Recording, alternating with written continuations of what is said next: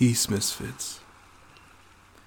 We've started off 2021 already in a space of turmoil, of anger, of rage.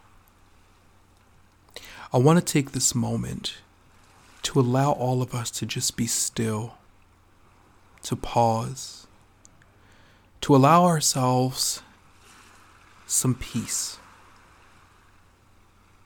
In this stillness, I'd like for you to focus on your breath. No need for visualization. No need to create safe spaces. Allow yourself to just be still. Listen to the sound of your heart.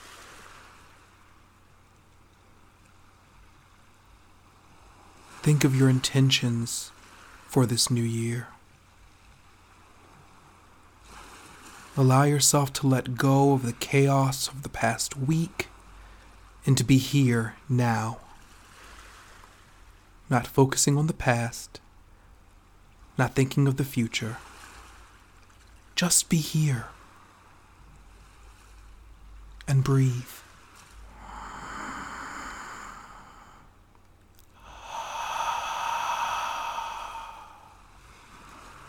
Be still.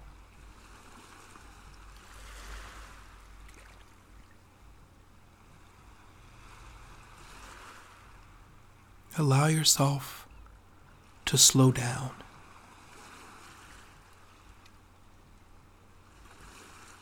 This moment is for you. In this moment, you do not focus on others, no matter who they may be. This moment, this moment, is only for you.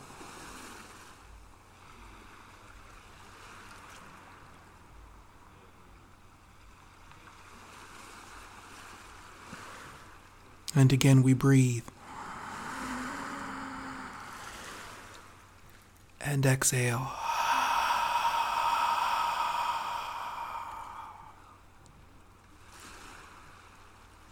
We are going to make it through this year, Misfits. We will not allow 2021 to look like 2020. This will be different. Speak it. Know it. Own it. And now it's time, Misfits. In love and light, let's get healed.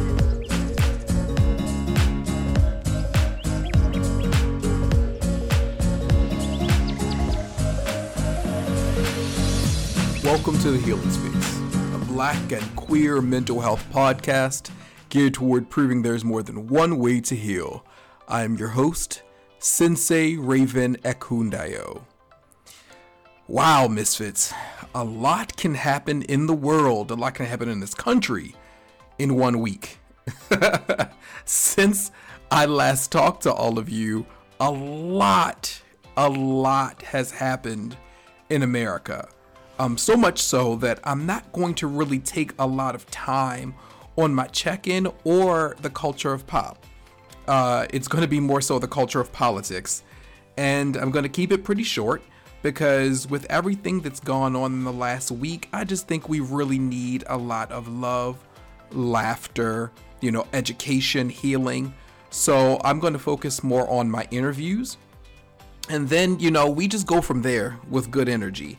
Um, this week, I'm happy to welcome two of my good friends, and uh, they happen to also be great independent artists because, of course, this week we are healing through being independent.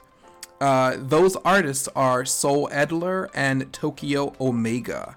During my time as host of my open mic storytellers, I was blessed to have a lot, and I mean a lot of Amadamathus independent artists grace our stage and I'm doubly blessed to still be able to call a lot of them my friends. In these two separate interviews, I'll talk with both of these brothers about their journey as artists, the highlights and the lessons, as well is how their gifts impact their mental health and what they do to take care of said mental health as well. Now, as always, you can click on the chapter times in the description if you'd like to jump ahead. However, now I'm going to go ahead and get into the check in. So, this last week for me has been all about politics and COVID. That's what it's been politics and COVID. So, first, uh, when the episode went up for last week was actually the same day as the runoff, excuse me, the runoff election here in Georgia, which was uh, Jon Ossoff and uh, Reverend Raphael Warnock against um, David Perdue and Kelly Loeffler. Lord, their names both just completely left me for a second.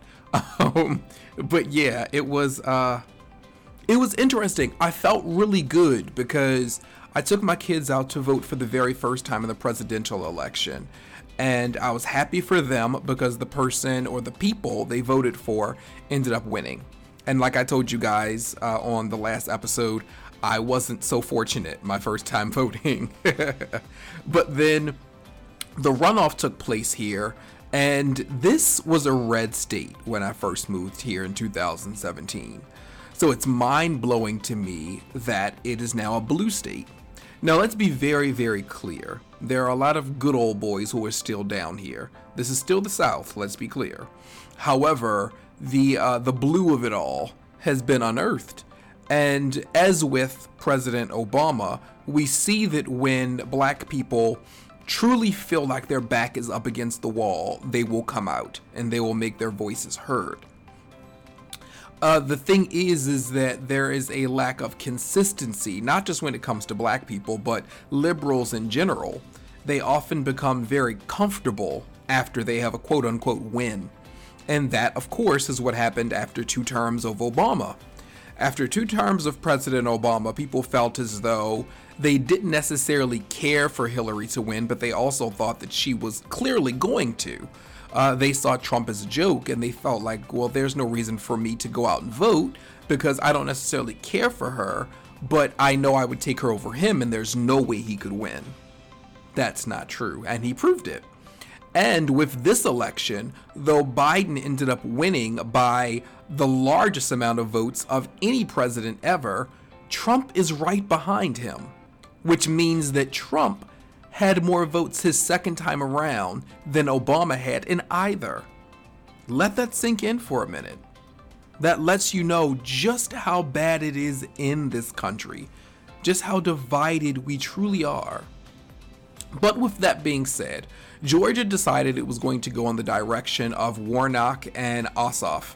And now, because uh, Vice President elect Kamala Harris is going to be the president of the Senate, that means that the Democrats now have control of both the Senate and the House. I'm talking about this as my check in. I'm gathering this is also the culture of politics because so much of it has to do with politics, what I'm talking about in regards to my check in. So, yeah, we'll just combine the two of them. Like I said, I'm going to make uh, what I'm talking about this episode pretty short so we can focus on just the interviews. Uh, but yeah, so uh, I took my kids to vote. Some of the ones who went last time didn't go this time, uh, but some of the ones who didn't go for the presidential election let me know that they believe the runoff was more important. And in a lot of ways, it was. Uh, so, congratulations to both Jon Ossoff and Reverend Warnock. So, let's see what it is that they're going to be able to do for Georgia moving forward. However, however, then we get into what ended up taking place the day after they were elected. So, uh, Trump had decided sometime before that that he was going to hold a rally in DC and invited all of his good old boys to come out. And so there were a lot of them. I believe that uh, some of the numbers jumped from being hundreds to thousands, but there were a lot of people, just know that. Uh, and there was a point where after he finished uh, getting them really amped up with all of his rhetoric and lies, uh, he informed them that they were all going to walk together toward the Capitol and that he would be with them. And like any powerful cult leader, of course he was lying. And so he decided that he was going to step back and allow all of them to go marching down the street toward the Capitol. And when you see it from the helicopter, you can definitely see there were a lot of people. However, what happened next was something that caught, I think, only fools off guard because you had to assume he lost. He lied to everybody who worships him about losing and said that it wasn't uh, a fair election. They're all, you know, just angry and filled with ignorance and lies. So, of course, they decided they're going to go marching down. And when I say that only a fool didn't see this coming, I mean the sense that they attacked the Capitol. My thing is, is that whatever Trump says, they go for. So, if he stated that he took issue with what they were doing, if he said over and over again that it was up to Mike Pence to make sure that everything was turned around and went his way, and Mike Pence couldn't do it, what do you think is going to happen? Especially when he stresses that all of them are at the Capitol right now and we should all go marching down there. So that's what they did. They went marching down to the Capitol, and these terrorists decided that they were going to uh, stage a coup. And so they went in there, and there were like no police. And that's the thing that I'm still confused by because when it came to BLM during the summer, you would find cops everywhere. And I mean everywhere. When it comes to a lot of the protests that happened around the country, you would see tanks in the blink of an eye. However, when it comes to this uh, large group of terrorists who all decided they were going to fall upon the Capitol, we are hard pressed to find where all of the cops are. Mind you, Trump just finished a rally. Where are the cops? Mind you, we're in Washington, D.C., what one would assume has to be the most safely guarded place in all of America. Where were the cops? So, they decided with their Confederate flags and uh, um, what is the Nazi logos and T-shirts and all of that stuff. Uh, armed, mind you. Like when I say that they had like full-on military gear on, going into this place with um, I forgot the name of it. The things that you use to uh, handcuff people if you're not using actual handcuffs. I forgot what they're called. But they had all of that stuff. Is they go into the Capitol. They're like breaking the uh, the windows in with their flags, and they're like hitting the cops. No fear no fear. This is what true white privilege and ignorance looks like. They're just attacking. Attacking. Now, mind you, this is thousands of white people. Let it have been one black person, just one. As a matter of fact, let, let's compare. If there were thousands of black people, the amount, I mean, you would have seen people coming out of nowhere with guns just to shoot us down. However, this time around, it just uh, uh, they're overwhelmed. They have no idea what to do, no clue. So they make it all the way in. They go past the rotunda and everything, and yet no one's able to stop them. Now there was one uh, brother. There was one brother who saved the lives of so many people, uh, especially the senators. And I can't think of his name right now. Forgive me, uh, but he was able to actually uh, take them away from the uh, the the floor of the Senate and lead them from them. Um, there was one white guy who was in front of all of these white people who were marching on the uh, the Capitol, and you know the the black cop kept kind of pushing him and pushing him. So of course, if he's physically uh, doing this to him, the, the white guy's going to follow him. So that's what he did. He had in his mind, if I continue to do this to him, he's going to want to follow me. And so that's exactly what his dumbass did. he didn't even pay attention to where he was walking. He's just going after this guy who's continuously pushing him. So he led all of them away from the Senate. So, per usual, as we always have with this country, the black people show up. So, what ended up happening is that after a while, there were enough cops that ended up coming uh, to be able to get all of them out of the Capitol. But as you were able to see media afterwards, there were cops that were helping people down the steps. There were, uh, excuse me, I keep calling them people, but we need to make sure we're calling them what they are terrorists. There were uh, cops helping terrorists down the steps. There were cops taking pictures with terrorists. These people, you know, made their way into different, um, mind you, they got to the Senate floor, I believe. They got to the Senate floor, they got to the House floor, they were in Nancy Pelosi's office, they destroyed her office, taking pictures, sitting at her desk, and everything. Now, a lot of the people who, you know, made the biggest noise, they've ended up being arrested. However, there were so many more who weren't. And you sit here saying to yourself, how is this possible?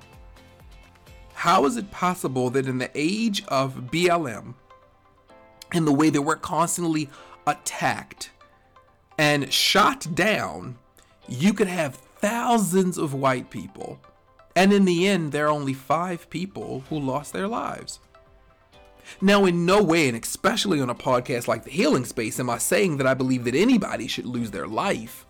It's just that after years and years of us being shot down simply because we're laying in our bed in our home, you have thousands of people attempting, you know, go these terrorists going in and attempting to kill our leaders and yet five people. Keep in mind, one of them was a cop. And here we are. With what a lot of us already knew existed in the first place, it's just that now it's blatant. Like there there's no more hiding anything. And of course, many of us could say they weren't hiding anything before. You could just look at the way that they kill all of us. But this, this is no clear sign to not only those of us in the country, but literally the entire world. We can have domestic terrorists attempt to tear down all of our most important federal institutions, and we're just going to be like, oh, well, don't do that. Don't do that. That's not right. So, after all of this ignorance uh, perpetrated by these terrorists, and constantly riled up by the man who will be leaving office in what, 10, 9 days? from when you're listening to this originally. After all of this, now people decide that they want to leave his side. Republicans who work in his cabinet are making a decision that they want to leave, which is, of course, absolute bullshit. Because you could have done this years ago. He's the same guy, but they're attempting to spin it and say that this was too much. This is where they draw the line not constant black and brown bodies that are laid out to die, no matter the age, mind you. Doesn't matter if you're driving, if you're standing, if you're sipping a drink, if you're playing with a toy gun, if you're lying in your bed, if you're in a car, like it, it doesn't matter. You're going to die if you're a black or brown person. However, they make a decision now, this is too much. you you went into the Capitol. I, I can't take this. I have to leave you. And so these people are slow, slowly resigning one by one. So the Democrats decide that something has to be done, and, uh, and there are some Republicans as well who decide that something has to be done. We have to either impeach him or we have to invoke the 25th Amendment. So, the 25th Amendment won't work. And it won't work because there's a lot that's behind it. One, uh, Vice President Pence has to write a letter stating that he wants to invoke the 25th Amendment. After writing that letter, Trump is going to have to agree to this, and he's going to have to agree that, okay, this article is actually factual, I agree with this, and I will step down, making Vice President Pence the president. However, we know that Trump will never do that, and in order for it to move forward, that is what would have to happen. Also, from what I know, the 25th Amendment wouldn't be able to be invoked for two weeks in to uh, the uh, the terrorist attack that we had last week. So by that point, Trump would no longer be president anyway. Then, when it comes to the impeachment, of course, the impeachment itself would take time, but a lot of people are saying now that they believe that they should hold off because if they move forward with the impeachment at this very moment, it means that it would roll over into the f- first 100 days of uh, President Biden and Vice President Kamala Harris. So now that Nancy Pelosi is saying that maybe they'll hold off on it. and revisit it after the 100 days are done. The biggest thing that they're looking to do, though, is that they want to make it so Trump can't run in 2024 because he's made it very clear that he's going to. However, I say let him because, as I stated earlier, people become comfortable. They think that things won't happen again. But I think this is the difference. I feel like this is the difference. I believe that this time around, people won't be as easily fooled as they were the first time. And I think that seeing that Trump received the second highest amount of votes in history in this country is enough for people to understand on the opposite side just how easy it is for him to become president yet again four years from now. And I think that that will make all of the difference in the world. So I say let it go. Let it go. But because the the truth is is that this country has already shown us its full face completely. We see it for what it is. So now the work begins. The only problem is is that people constantly become comfortable when you have it your way. And that is probably one of my number one issues when it comes to liberals. On the flip side of things, the extreme conservatives, they never let up. Ever. It's never a situation where it's like, okay, our guy won, let's chill out. They go just as hard even after the person is elected. And that is the issue with most liberals. When we get a winner, suddenly we decide, oh, we can just chill. We don't have to do anything anymore. They won. That is what happened with Obama. People wanted him so badly to be president the second time around that that's what made them turn out the way they did.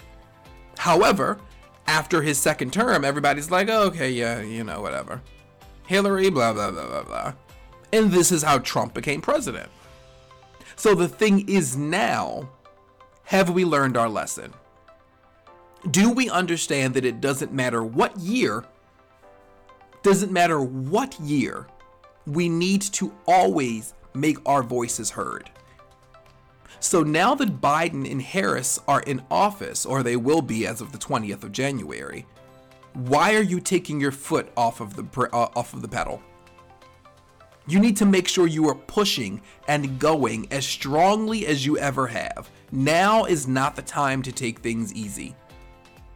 You saw what taking it easy did four years ago. We cannot take it easy. Wednesday showed us we cannot take it easy. Figure out your purpose. Figure out where you fit in the grand scheme of this country and of this world. What part do you play? Because in some way, shape, or form, what you do is going to contribute to the legacy of this country. Honestly. That is why I have this platform to speak to all of you who are listening. Because with my voice, I can light the fire under someone else to make a major difference in this world. We all have our parts to play. And if Wednesday showed us anything, it is that the opposition is never letting up. Ever. These ignorant terrorists believe that this country is theirs. And they have from the very beginning. But this country was built on the backs of our ancestors, not theirs. Now is not the time to take it easy. Now is the time to go harder than we ever have. Ever.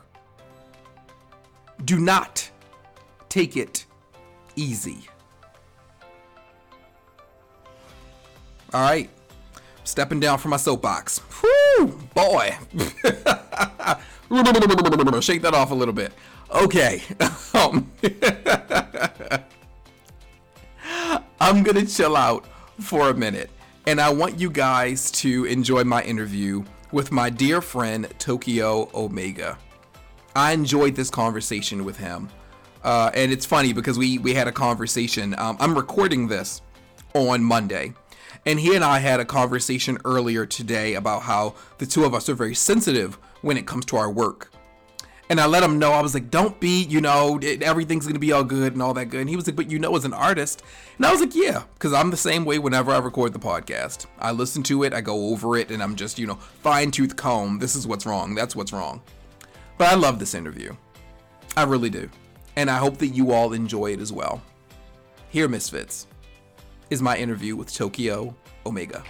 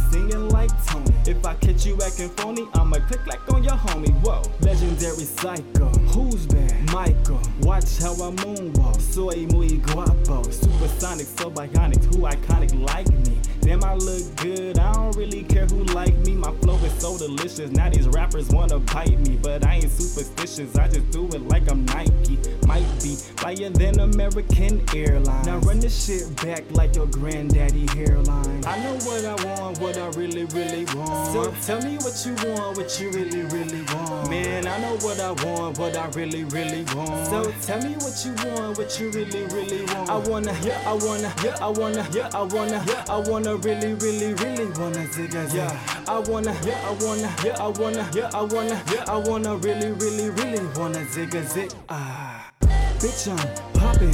Why you mad? Trending topic.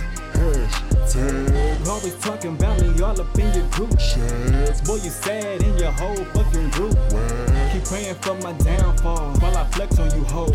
Watching all my comments, cause I ain't texting you hoes. You wish that I could give a fuck, but I ain't sexing you hoes. Don't see it for you, cause I'm never standing next to you hoes. Hold up, wait, hold up, hold up, wait. You know I put in work even when I show up late. Steady serving looks like Vogue magazine. Netflix with no chill, but I've seen stranger things. Couldn't compete with me even in your daydreams. You know I keep the hammer inside of my skinny jeans. You ain't gotta follow, but I know you like me. Cause I'm an outcast, so fresh, so clean. I know what I want, what I really, really want. So tell me what you want, what you really, really want. Man, I know what I want, what I really, really want. So tell me what you want, what you really, really want. I wanna, yeah, I wanna, yeah, I wanna, yeah, I wanna, yeah, I wanna really, really, really wanna zigga, yeah. I wanna, yeah, I wanna, yeah, I wanna, yeah, I wanna, yeah, I wanna really, really, really wanna zigga zig, ah.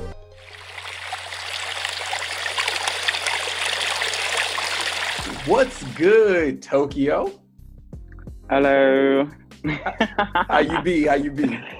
Everything's good. How about you? I'm good. I'm good. Um, happy to be back for the fourth season of THS, and definitely want to show the Misfit universe artists and creatives that we haven't had on the show before. Um, I don't know why it took four seasons for us to finally have you on here. You know, we planned this like two years ago. Listen, listen. Whew, boy. Scorpios be having like, I'm never patience. getting on the show. Right. Scorpios have to have patience with Aquarius. Cause y'all be in your own world. y'all be in own world. I'm like, you know, when we're supposed to get to it, we'll get to it. It'll happen. For sure. So the first question that I wanted to ask you, uh, because of course, you know, as I let the Misfits know before this interview, is that you are an artist. Um, what would you consider yourself? Would you consider yourself to be a rapper, an MC? What would you call yourself? Um, definitely a rapper because it's more modern and you know I experiment with different sounds and different productions like jazz and electronic. So I'm a little, I'm a little hip these days. Okay. hip. a little hip, you know. So my my first question then is, what does your gift mean to you?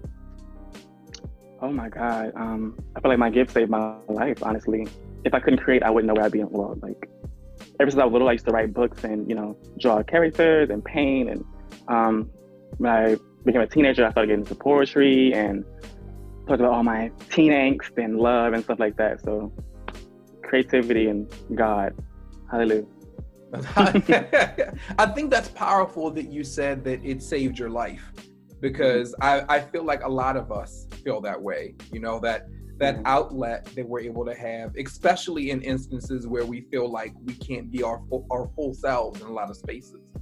So our mm-hmm. art allows us an opportunity to be able to do that. So For I think sure. that's powerful. Well, whenever I have artists on here, I always uh, stress to them how there are a lot of people, and of course, this isn't to put any anxiety on any of the creatives, but it's like there there are a lot of people listening in the Misfit universe who I know value your opinions and your thoughts, and the slightest thing you can say can alter their way of thinking in a positive way, you know? Oh, yeah. So I think you saying that will mean a lot to a lot of people because I know they can probably relate and feel the same way.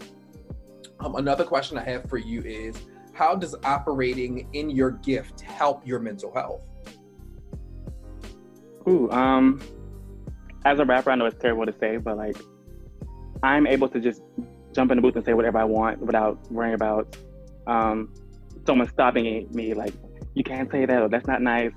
I can literally have like a crappy day at work and just go in and like this bitch and I'm better than that person and blah blah blah and I just like express raw and feel to the emotions and you know get a little ghetto in the hood with them.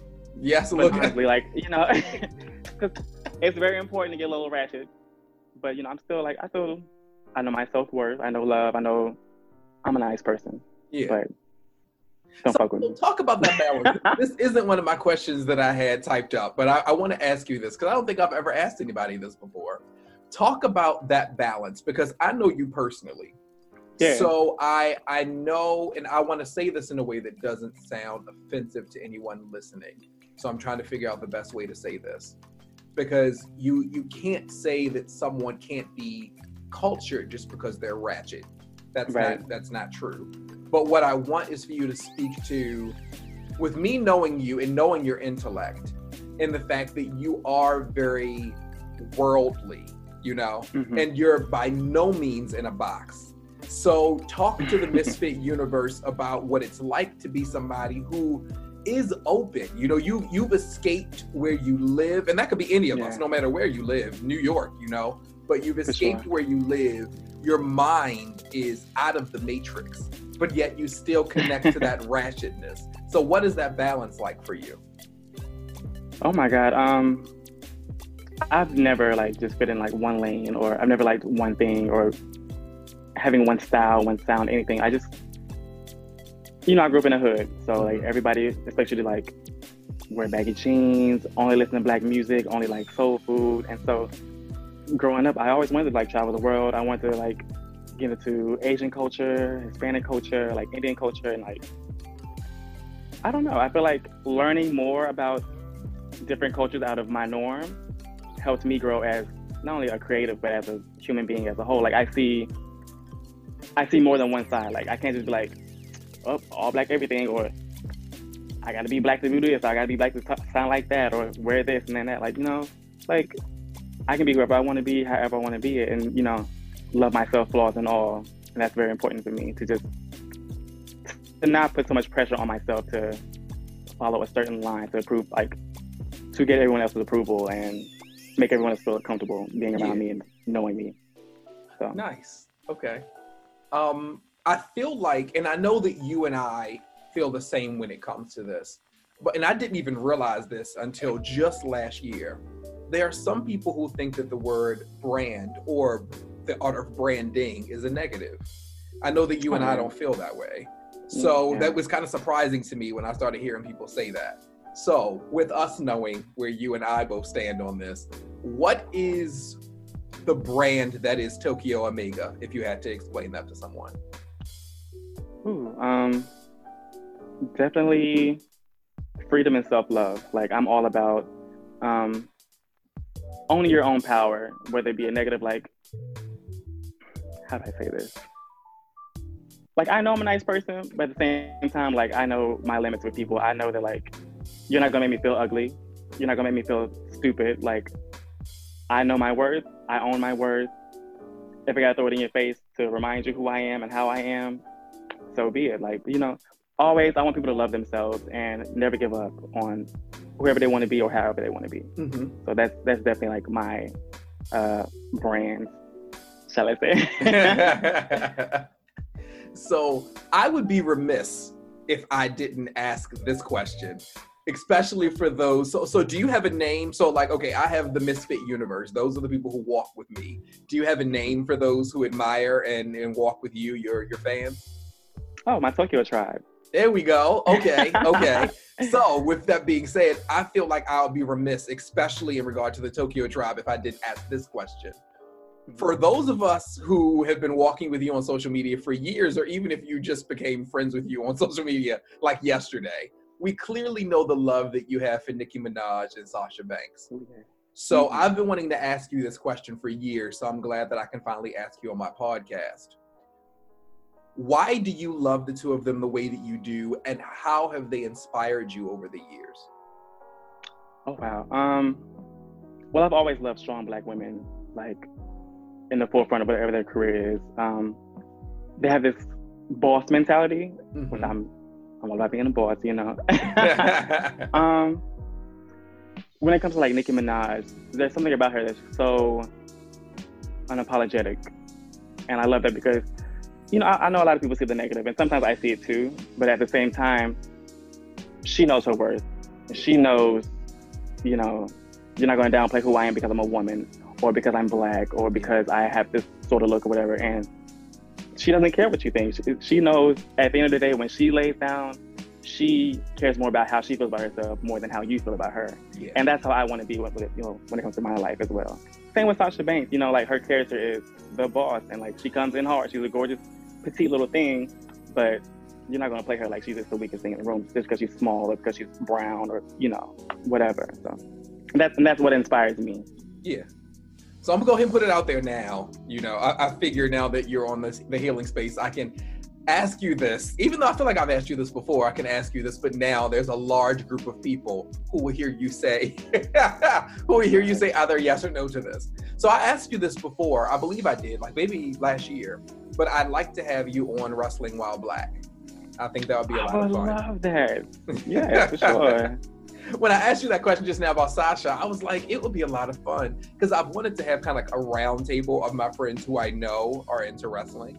Mm-hmm. Um, and I believe all of us are in Angel's group, um, of which Dream Match. Na- yes, Dream Match. Thank you. Mm-hmm. I was about to yeah. say I, I, feel like the name escapes me right, right now. But yeah, all three of me, all four of us are in Dream Match. So I think that that's my favorite group on Facebook. Like I love that group so much.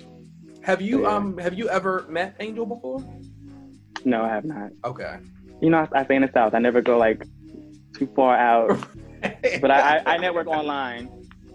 Well, listen, listen. If um, if what you said earlier, because were we recording yet? I don't think we were recording when you made that statement about your future. Um, oh yeah. Right. If you decide yes. to do that, then I will introduce you to all of those people. So sure. yeah, I think that would be a lot of fun, especially for all of us to be in person. That would be oh, really yeah. cool. Um, I don't have a lot of people in my life, um, like you know, actually physically around me, who I can talk to about wrestling. So, same. My next question for you is: What is the journey of an independent artist from your perspective, as well as, and let me know if you need me to repeat either of these questions. What's the journey of an independent artist from your perspective, and what are the highs and the lessons of being an independent artist? Um, I think I have to remember to support myself no matter what, no matter who's sharing or no matter who's liking. I have to remember that um, who I do it for and why I do it. Mm-hmm. Like I always wanted to do like when I originally started rapping, I wanted to just save lives. Just like um, as a teenager, I listened to Kid Cudi and Nicki Minaj. Like I mm. felt like they mm. really inspired me to like you know tell my story and save other kids' lives who may be listening or maybe watching me. And um, remind people to never give up. Remind people to love yourself, no matter your hard times, your good times. Like, keep your head up, keep doing what you're doing. Like, there's always a better day like ahead of you, no matter what's going on in your current situation. So, um, I think my highs and lows is like not getting so wrapped up in the numbers because you know you see certain other artists online because social media is all smoke and mirrors to me. Mm-hmm. But you see other artists like getting hundreds and thousands of likes for being mediocre, and then you always question yourself where it's like, am I even a good artist? Am I worth being followed? Am I worth being heard? And so you have to remember like not to get in your head so much about stuff like that and not get so wrapped up in who's sharing who's not sharing. Like mm-hmm. just take the love that you do get, continue working on that, continue um, practicing and staying focused on your goals and your artwork. So that's that's a high and low for me. Because there have been times where I've compared myself to others who don't even know I exist. so I feel like all of us have been guilty of that before. You know? Yeah. Yeah. So I feel like we've we've all it's, been. There. It's very human. Yes. Yeah. Very. And and that's why I was saying to you, I know that there will be people who will listen to this interview who will get a lot out of what you're what you're saying, especially when it comes to being an independent artist, because it speaks kind of to different areas of life, not just when it comes to oh, being yeah. an independent artist. You know, um, that's that's very real when it comes to kind of carving your own path. Because when you're looking at others, that can lead down dangerous paths. You know, for sure.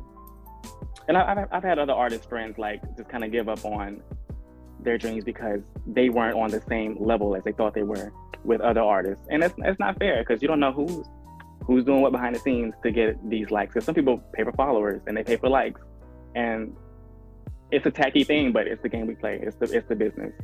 So. And you you you find yourself being jealous or envious of someone who's created an entire character that doesn't even really mm-hmm. exist. You know. Most definitely. So okay, let's talk about No Shade and Want It All. Hey. So that's what 2018, 2020, right? Right. So, yeah. I would love for you misfits in the misfit universe to go on YouTube and to check out these videos. So we we talk about personality. we talk about personality. I still love the video for No Shade. Like really. Do you? yes. Yes. Thank you. So, of course, those of us who have been walking with you for years, we know how you feel, especially when it comes to Asian culture.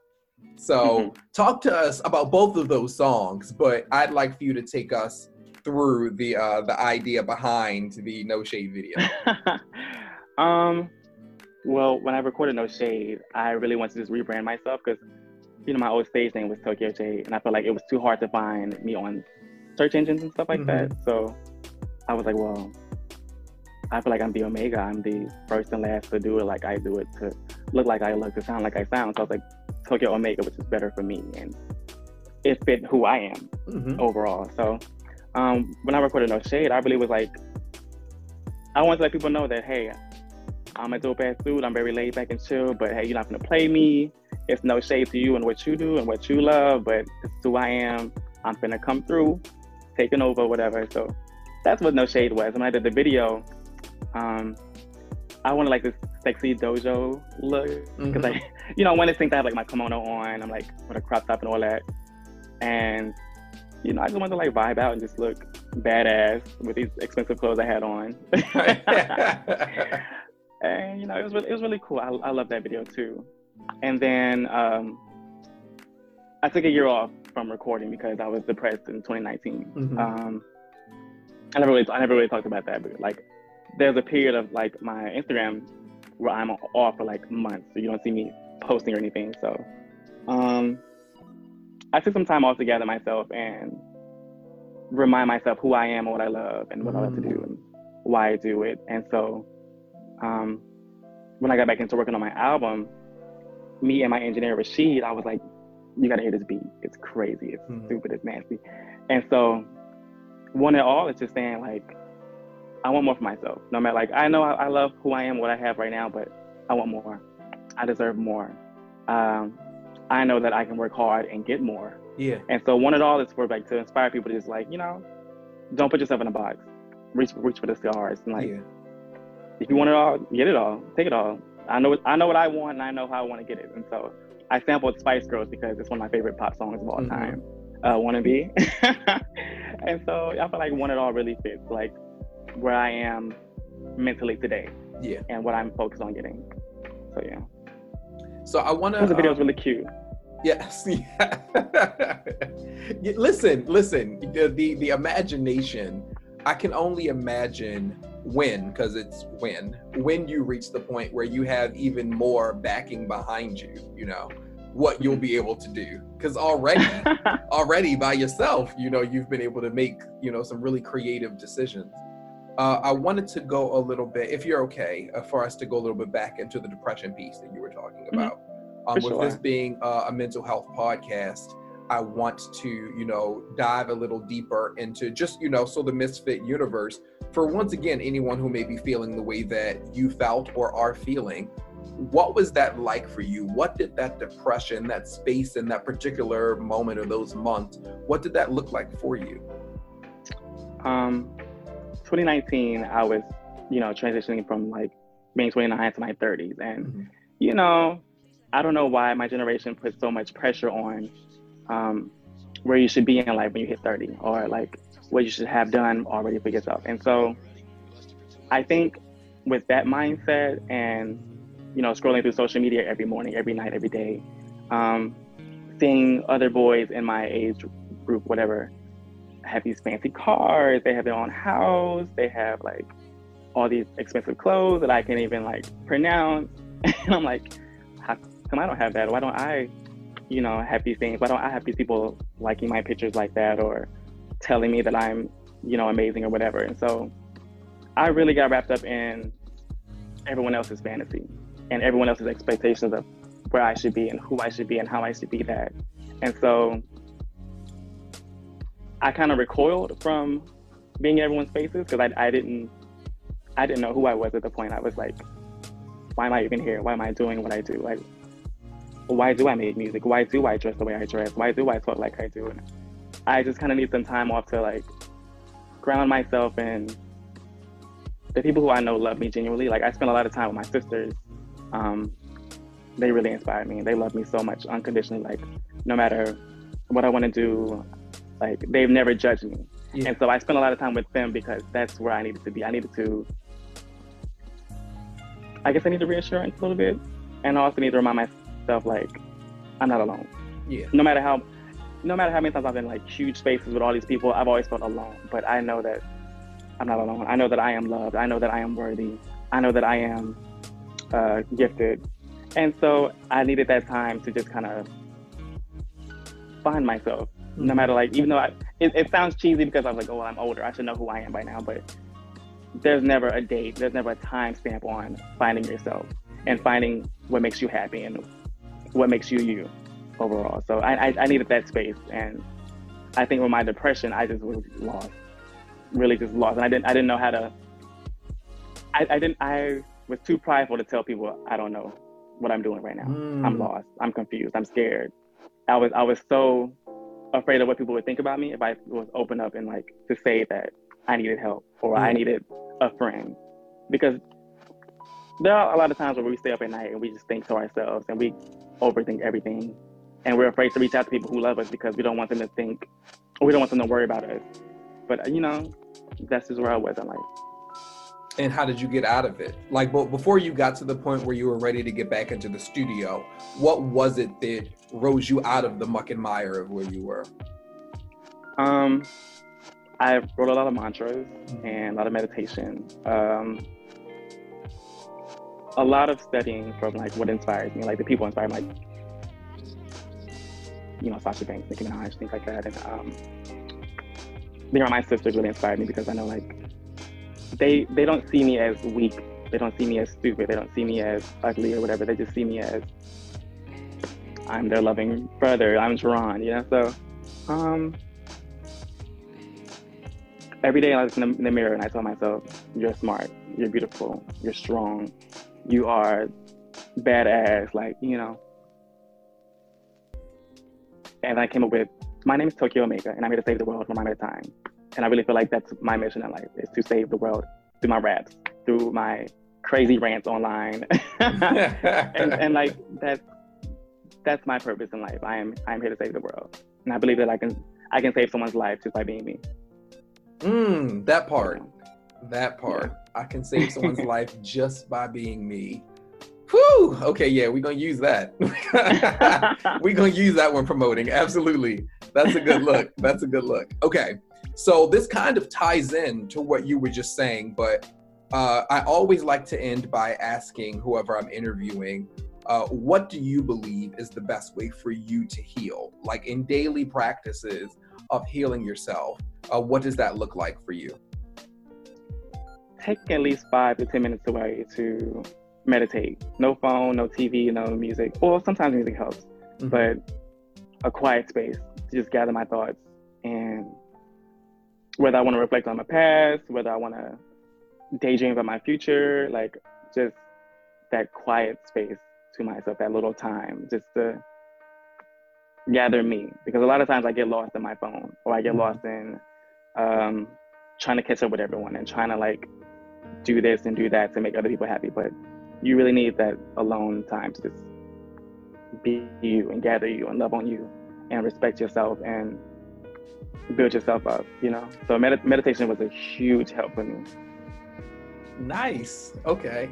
So, but before I get into how the Misfits can walk with you, is there anything else that you wanted us to discuss? Um, I have new music coming out soon. I hope you guys, you know, follow and don't mind my craziness online. I am, I, I'm a dope artist. If you don't want to follow me on like certain social media, I understand, but please keep it with the art at least. So do do we have like a time frame for when the new music is coming out? I ain't trying to put you on the spot enough. I don't have a date, but it will be during this winter before like things warm up. I do have a new song coming out. Okay. I'm, I'm, I'm still working on my album right now. Come on, album. Yeah, yeah. okay. I'm not gonna put because now you got me like, how many songs is it gonna be? um, we love exclusives I, at the Healing Space. I am pushing for 14 tracks. Nice. I want to nice. do like the old school, like, because people don't put out albums anymore. They, they just don't. put out singles and little EPs. I want to give you an album. I want to yes. be, you know. 14 is a sweet spot too, because I you're not giving an EP and you're not being Chris Brown and that part. That part have us listening to an album for one month. like, Seriously. yes. Oh, that's awesome. Okay. So if the Misfit Universe wants to walk with you on social media, where would they be able to find you? Um, you can find me on Instagram at Hey Tokyo, H E Y T O K Y O, or um, you know, on Facebook. I have a fan page, uh, facebook.com slash Hey Tokyo or um, my YouTube, youtube.com slash C slash Tokyo Omega. Nice. Thank you so much for being on the Healing Space. You cannot Thank let you. this be the last time you're here. As a matter of fact, when the new album comes out, we need to have you back on here. I would love that. Yeah, definitely, sure. definitely. I appreciate you. Love you to life, and I'll talk to you later. Peace. All right, Misfits. We'll be right back.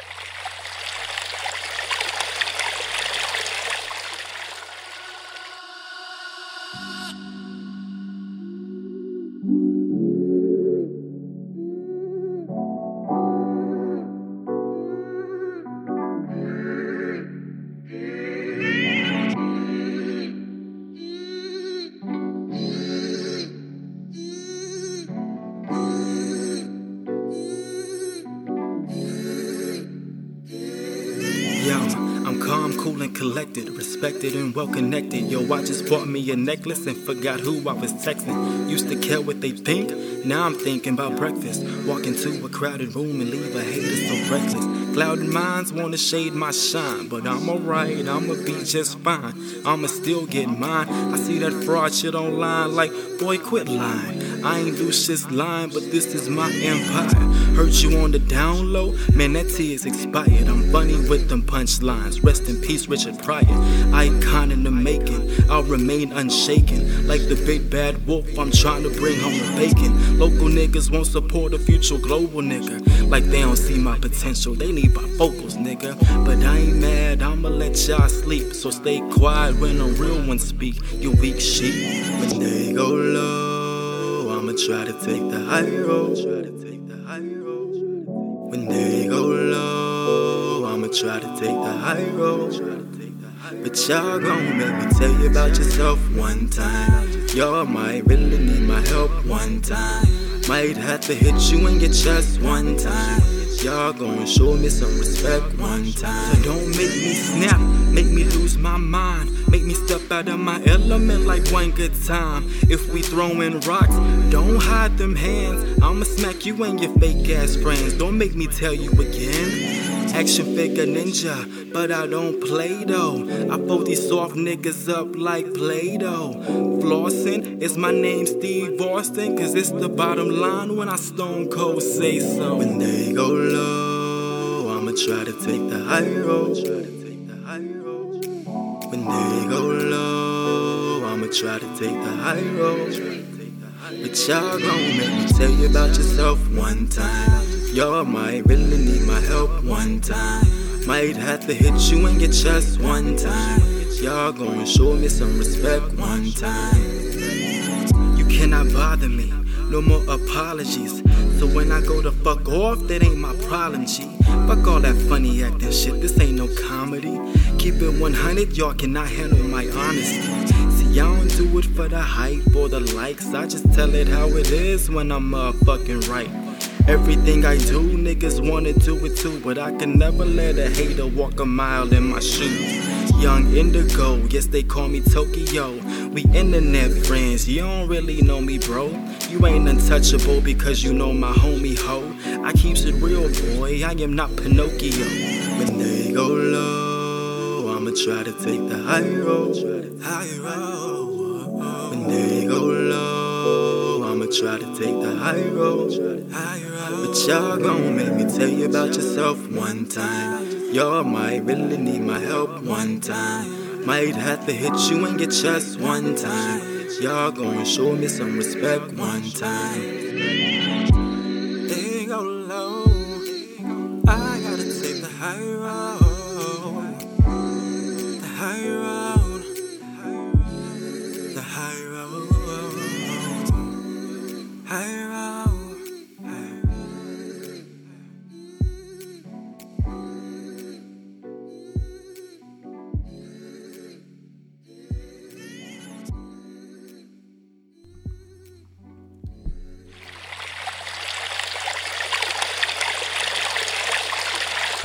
Little Luther Vandross, some Sam Cooke, a bit of Donny Hathaway, and you'll get something that sounds like soul. Troy Sol Edler, a native Washingtonian, grew up singing in church with his mom and listening to his dad's old soul records. And after a whole lot of choir singing and open mics, he broke loose and went at it solo. Since then, he's released his debut CD, Song of Solomon, Book 1, produced by Reg Jones and Cootie Mack of Zwei, Bolamarge Entertainment, and has hit the stage with dozens of artists from Mint Condition to Eric Roberson to Lalah Hathaway and so many more. Currently, he performs supporting vocals for several artists, including Mesa, Phil Perry, and Selena Johnson. Sol recently released his sophomore CD entitled Upfront with producer jazz percussionist Ernest EC3 Coleman and Rhythm Universal Records. You can catch his classic single Step Further on WHUR 96.3 and XM Sirius Radio, while his new single, I Want You in My Life, is currently playing internationally. Walk with him everywhere at Sol Edler and keep your eye out for him as he performs with the three time Wammie Award winning a cappella group, Reverb. I loved this conversation as much as I loved Tokyo Omega. I lucked out with having some great brothers on this episode of THS. so please enjoy my conversation with the one and only Sol Edler Misfit Universe.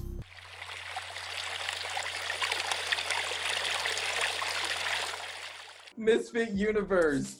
We are here with my dear friend, my brother, Mr. Sol Edler. and I'm falling out right now because y'all know I'm, I'm always transparent with y'all. We just spent the last half an hour recording an interview, and I did not press record. So we actually were not recording. We were Right, Rehearsing. right. I'm sorry, we were rehearsing, right? Because I didn't press record, so we weren't we had a, we had an interview rehearsal. right. where where I asked the hard hitting questions that you all will never hear. that you you will never hear it. Not those responses. oh, okay. So some of it I can remember. So I know how we started off. And we had started off by me asking you about how long we've known each other. So Okay. it's it's been a minute, you know? Yeah. I've I've known you for pretty much my entire adult life. Yeesh. Right. I, I had to think about that. I was like, I met you when I was Ugh. 23. Yeah, and I'm 41 now. Yeah, that's about right. And I was in my late 20s, so I was probably like, that was, wait, yeah, I was like 27. Oh my Mhm. God. Oh my God. listen, listen, a life. many, whole life. many, many experiences. Many, Many, experiences. many, many experiences. Yeah, because I was talking to Ian about that, and I was like, it's amazing how, you know, because everybody always has these things to say about social media. But I'm like, some of my greatest friendships have come off of social media. Absolutely. And I, I met the two of you on Black Planet. Mm-hmm. Like I absolutely cannot think. I can't imagine. For example, I can't imagine my life if we hadn't met Yes. because of all of the things, all the tributaries, tributaries, tributaries that have formed out of our friendship. yes. So yeah, Yes. it's one like, of those things. when I think about um, Lalah Hathaway in the Pink Room, if it wasn't for you, good, I wouldn't know half of the threadheads. like, They're they're half of our life, right, right. and we've been taught, and and that's the crazy thing about you know a group like that. The people that we met from the Pink Room, we have they're they're family at Yes. this point. Absolutely. We and we talk constantly, and we have been talking constantly for 17 years. yes. And it, So it's you- mind blowing to think that we've seen marriages. We've seen damn near all The- the babies. we, we've seen marriages, we've seen divorces, right. we we've seen babies. I was just looking at the card um, with Micah and Ella yeah. The other day, and I'm like, I remember the last time I physically saw them was at Lucky Strikes in DC, and they were this tall. They were listen that part. That and part. now they're twice my height. Speaking of which, Kellen, same thing. like, Well, what? look, Kellen, Kellen was already almost as tall as I was, and now, now you can put me in Kellen's pocket. I swear. Oh, okay, so we're we're talking like way over so many people's heads Yeah, right now. sorry. Sorry, misfits. Sorry. this is this is what happens when you have a friendship that's been this long. You get into these kind of conversations. Yeah. Sorry. so I wanted to ask you first, and, and and by the way, Misfit Universe, this is straight up going to be a conversation, so it's not going to be all straight laced and everything. So, but y'all know how I do. So when when it comes to your gift, how does your gift impact your life on a day to day basis? How does it show up for you? Um, it's a good question. Um, on a day to day basis, it's interesting because the older I get, um, it's less about my gift and I guess more so about my uh, connection to music. Um, I've never been the type to like just walk around the house singing all day or nothing like that. Yeah. But I'm constantly listening to music um, and singing along, and you know, just kind of submerging my, myself in music on a day daily basis, day in day out. Um, for the past two weeks, I have been listening to Alex Isley nonstop, um, just because it's comfortable. You know, it's it, it feels good to my spirit.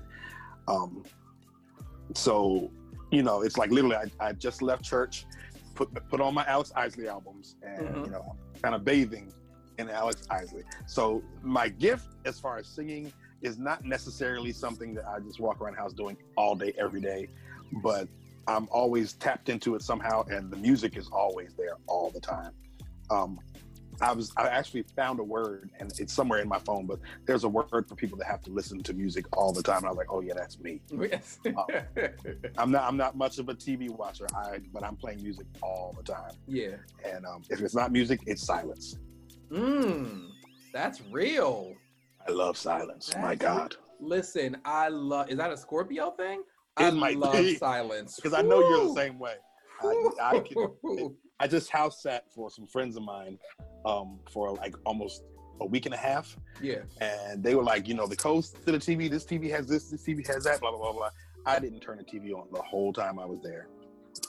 I was either sitting there listening to music or sitting in silence. I was I got- um I got was- enough going on. Right. Hello.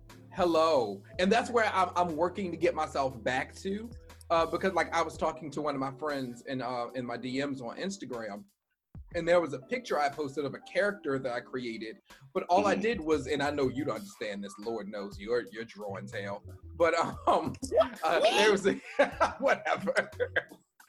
There was a character that I created, but it was like what do you, what do they call like uh, uh, character generators or whatever on Facebook. Mm-hmm. Um, but he thought that I had drawn that character. And I was like, no. I said, but I used to. And I was like, I don't think any of y'all even know that. And he was like, you used to draw? I said, when I was younger, I did. I have no idea why I stopped. And he was like, Mhm. so what makes you think that you still can't? And I was like, other than the fact that I haven't attempted, who knows? Yeah, there's nothing that says that you can't. Listen, and I would much rather do that than to listen to television, news, any of that stuff. Like, So I'm- do it. Just I'm- do it. th- th- listen, I want to get back into reading more, and I'm doing a pretty good job of that. I have four books right now, but Hmm. here's here's the problem with Raven. Raven needs to learn how to do things one by one. Like I have a PlayStation, I have eight different games that I've never beaten. it's Mhm. because I'm constantly going back and forth between all of them and not finishing one. I have Mm. books. I have two books on Audible now and two physical books. And it's like, dude, finish one. Stop trying And- to go ahead. So it wouldn't it wouldn't benefit you to kind of like actually plan out how you're going to And and that's the problem. I'm a huge planner. that stuff like with it. I'm Or it my- is Go ahead. okay. No, no, go ahead. Yeah, I, I- the the the Virgo parts of my natal chart. the organization is serious. It's very yeah, serious. that's what I was gonna say. but I, I like I'm a calendar person. You know, every my, my phone, my work my work phone and personal phone has everything broken down. The Yeah. thing is, I don't listen to it. So that's the problem. Like it'll pop up and I'm like, yeah, but I'm doing two other things over here, so I can't really get to that right now. So yeah. And in the Get year it. of what I call the year of lessons, that's a lesson I'm working on learning. That right Get there. it. So I wanted you to uh, just quickly call off for the misfits because this is leading into another question I wanted to ask you. If you could call off some of the artists that you've worked with over time, just a few, because Lord knows you've worked with many. just, just a few, just to let people know, you know, because I'll speak for you. I'll speak for how amazing your career has been. listen, listen, for those of you who are watching this on YouTube, you see his face. He ain't nobody. yes, hashtag. So, so who are some of the great artists that you've worked with? All of them. Um, look, because if I'm being real, that ain't, that's not no. Um, the ones, the pillars that I can, you know, think of off right the top of my head, definitely Eric Roberson. Mhm, Um, if not for him, who knows where my career would be? mhm. Um, definitely Lalah Hathaway. Those two were like the first major pillars in as far as me having a platform and me being able to perform with people of that caliber and Yeah. sing to their audiences and be introduced as as an artist myself to their audiences. Um, definitely Maysa, Mhm. Maysa Leak, who has oh my god, I don't have the words. I can almost I can almost get emotional just talking about my Oh, because she's she's just everything to me and it is such a joy not only to have performed with her and make music with her as much as i have but to still be doing it yeah. um, and to know that I know what I'm getting when I, you know, when I get a call from Mace say, okay, we're doing this show, we're doing this show. Oh, thank God. You know, it's always just a wonderful experience. Um, Phil Perry, Mm-hmm. um, Angela Winbush, Mhm. Selena Johnson. Um, these are the people who I've, you know, done the most consistent work with, and it's just they're they've all been wonderful experiences. Yeah. Um, like I can remember, like people, there are people specifically, people like Lalah and Angela, especially. These were people who I really connected with when I was younger, Yeah. and just musically, just as artists. And I would have never thought that I would not only be able to perform with them, but be I would be able to, you know, call them a friend or Yeah. you know, that's crazy. You know, I grew up listening to Renee and Angela. And then for me to be, I remember the first the first gig that I actually did with her. I was so nervous, and she went to Howard University with Richard Smallwood, Mm-hmm. who I'm friends with. And so, you know, she was like, you know, I know about you already, you know, from Richard, blah blah blah blah blah. And I'm like, no, no, no. like I was just, I was just so starstruck and nervous to to even be performing with her yeah. but um it's been it was an amazing blessing and it's just it's it's just a perspective thing like you know you ne- never really know where your life is going to lead you or what position that part. it's going to put you in which and you know there's a bible scripture um, that talks about how your gift will make room for you. Yeah. um, and it's one of those things you just have to kind of put your gift on like shoes and just start walking and let what's going to happen happen. So yeah. So those but yeah that's, that, those are some of those artists that really just kind of stick out. That's absolutely perfect though, because you ended that talking about a Bible scripture, and I Uh-huh. wanted to get into Song of Solomon. so I'm like, okay, he's talking about all of these people, but I wanted it to lead into you in your own solo career. Because Gotcha. there are a lot of people that you've worked with. However, you are a solo independent artist as well. And so I wanted to talk about your journey. So, what has your particular journey as a solo artist been like? So, that's part one, part one of a two part question. What has your journey been like? And how has working with all of these other artists impacted you as a solo artist? um, it's interesting because if you if you pay attention to like the industry and how it works and how celebrity works and how artist works and all that kind of stuff you will find that most people discourage being an artist as well as being a part of a band you know that Mhm. kind of thing um, especially with singing it's very not the thing to Yeah. be a solo artist out front and still do background work, singing background for other artists. That's not what people do. Right. When's the last time you saw Usher singing background for somebody? You know, when's the last time you saw Brandy singing background for somebody? Um, so that's you know that's just not something that happens in the industry, you know, out in front of everybody. But it's I've I've always felt very at home in both places hmm um, and I feel like I have to do what is you know was is right and natural for me as an artist. Yeah. So until somebody signs me to a deal that restricts me from singing background and pays me money worth me not doing it, right. I'm gonna do it. I'm gonna do what I want to do as a singer. Um, what's always most important to me as a singer and as an artist is just being a part of the music. I was never the type of person who had to be in the attention spot.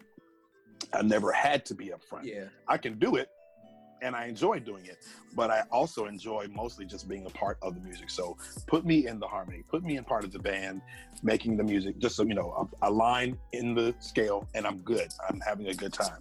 Um, but they definitely help each other. hmm Um, when I'm singing background, I have a better understanding of what the person up front needs. Um, I've sang with a lot of different artists, different genres, all that kind of stuff. And so I've learned to be versatile. Yeah. Um, I've learned to be um, kind of a, a, a vocal chameleon when I have to. You know, I will be with somebody one in one place doing a good gospel alto if I have to, and then I'm going to be over here doing some bass if I have to for you know for this jazz artist or you know that kind of thing. Yeah. Um, so it's always good because it, it kind of stretches you out as a as a musician. Um, but like I said, it kind of you doing it, being up in the front, and then going to the background, you have a better understanding of what the person up front needs. Mhm. Um, at the same time, being up front, you understand what what happens behind you and what takes place. Right. You have a better way of communicating. Okay, this is what I need right here. Yeah. Um, this is you know what has to take place here. Blah blah blah blah blah. Um, you know, it's one of those situations where you have leaders who have never followed, so they Mhm. are not good leaders. And being a singer who has sang background makes you a good front singer. So Yeah. I think they help each other out. And I'm, I'm grateful to constantly be doing both, you know, going back and forth, back and forth. Getting to know all of you guys in DC gave me a whole new appreciation for vocal support. From you to Sean to Trey to Rona, like watching all of you and the way that you all supported each other while also being your own solo artists. It's Yeah. been beautiful to see, you know, because you you like right then and there you get to see what you you're talking about as far as how you can operate in the front and where you are in the back and having an understanding of both. So it makes for, you know, beautiful performances. Absolutely. Yeah. Yeah, and that, that's something that they don't have on TV. They, you don't show that on TV. Like you don't see singers who are friends Yeah. and who turn around and support each other in that way. You know, Yes. that's just it's it's it happens. Yeah. you know and it's very natural for us to do those kinds of things but it's not the kind of thing that you know makes shows or makes tours or anything like right. that But- it happens and we all get a great joy out of being able to support each other in that way um, i've basically threatened my friends like don't you even think like i remember when when sean first started doing his shows i was like yes i will don't even think right. I know you. I know you know a lot of singers. I know you went to school with a lot of singers and whatnot. But don't you even think? you know, ever since I started singing with Trey, I've been like, don't you listen. Don't even think. Okay. Don't even think about having shows and having live background singers and me not be one of them, unless you know that's the conversation that we have, and you want to go a different route. Right. And, and and my friends who sang with me, they are the same way. That's how David is. That's how Rona is. They're like, listen. What You- what, you- show you are you already doing the and I'm not there? right. Yeah.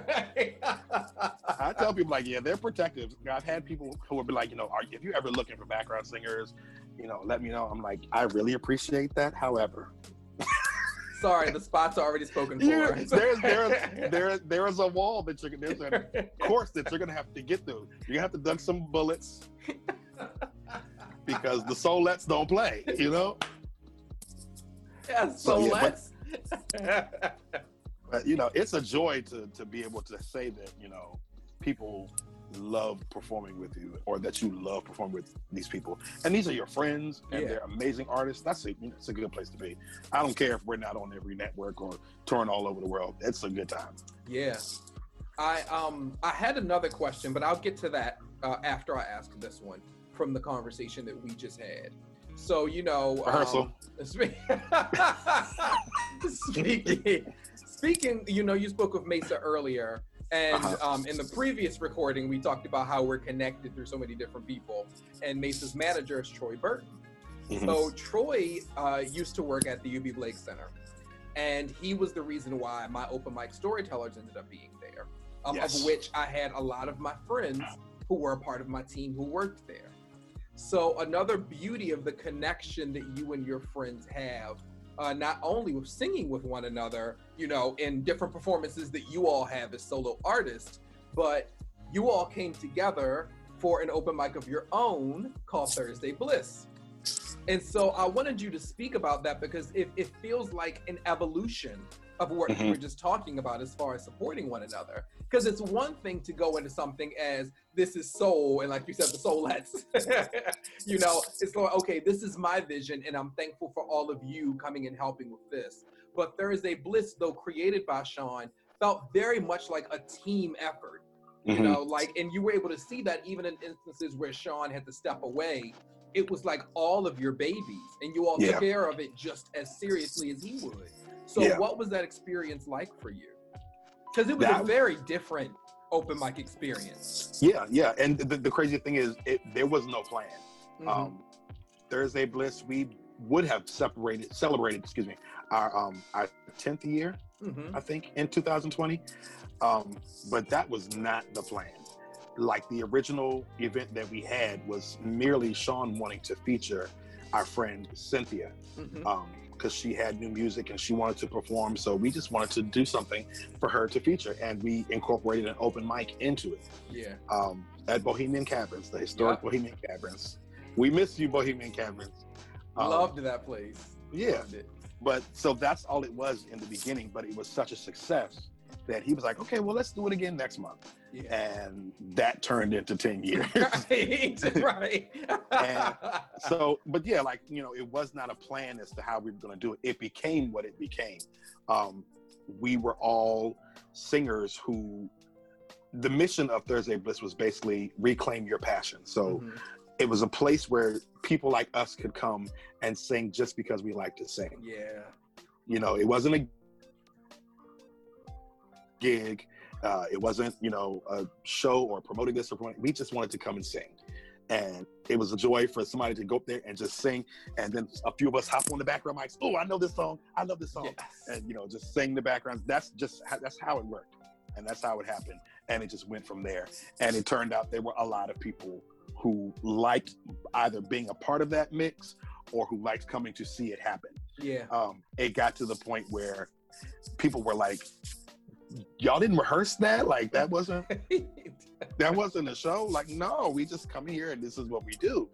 And yeah, so it kind of grew into something to the point where we had to establish a team yeah. and we had to have someone in charge of publicity, in charge of facilities, in charge of musical direction. Like we, it got to that point, and it was a good problem to have. And then we had people who wanted to collaborate with us, and we were able to pull in this feature and that feature and do this theme and that theme.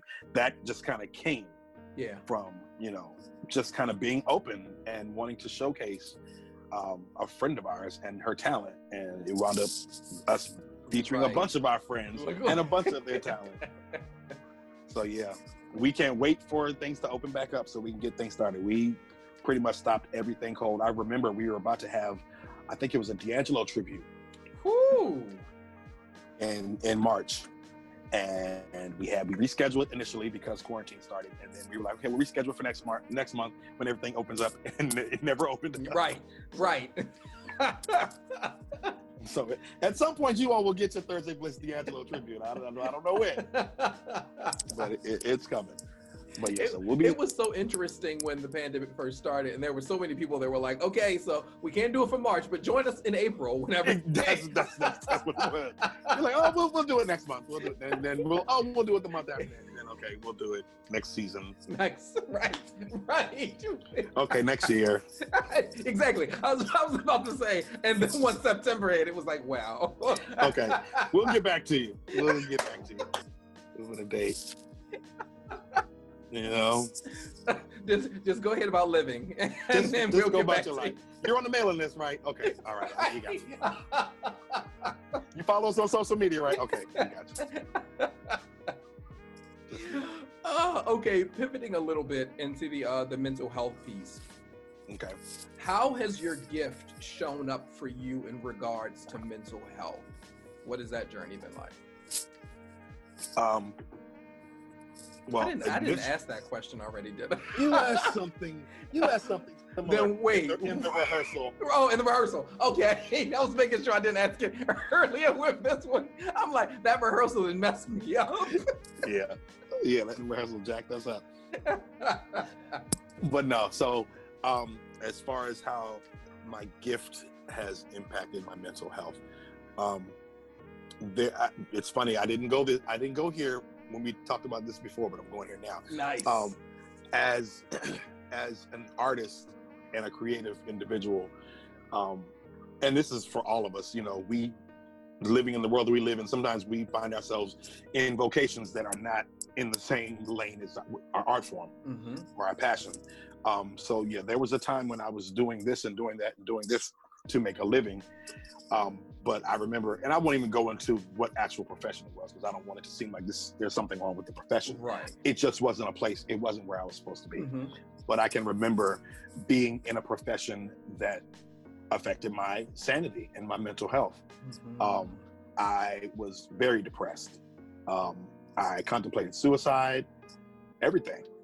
Um, and that's when I, I was losing my hair, all of that stuff.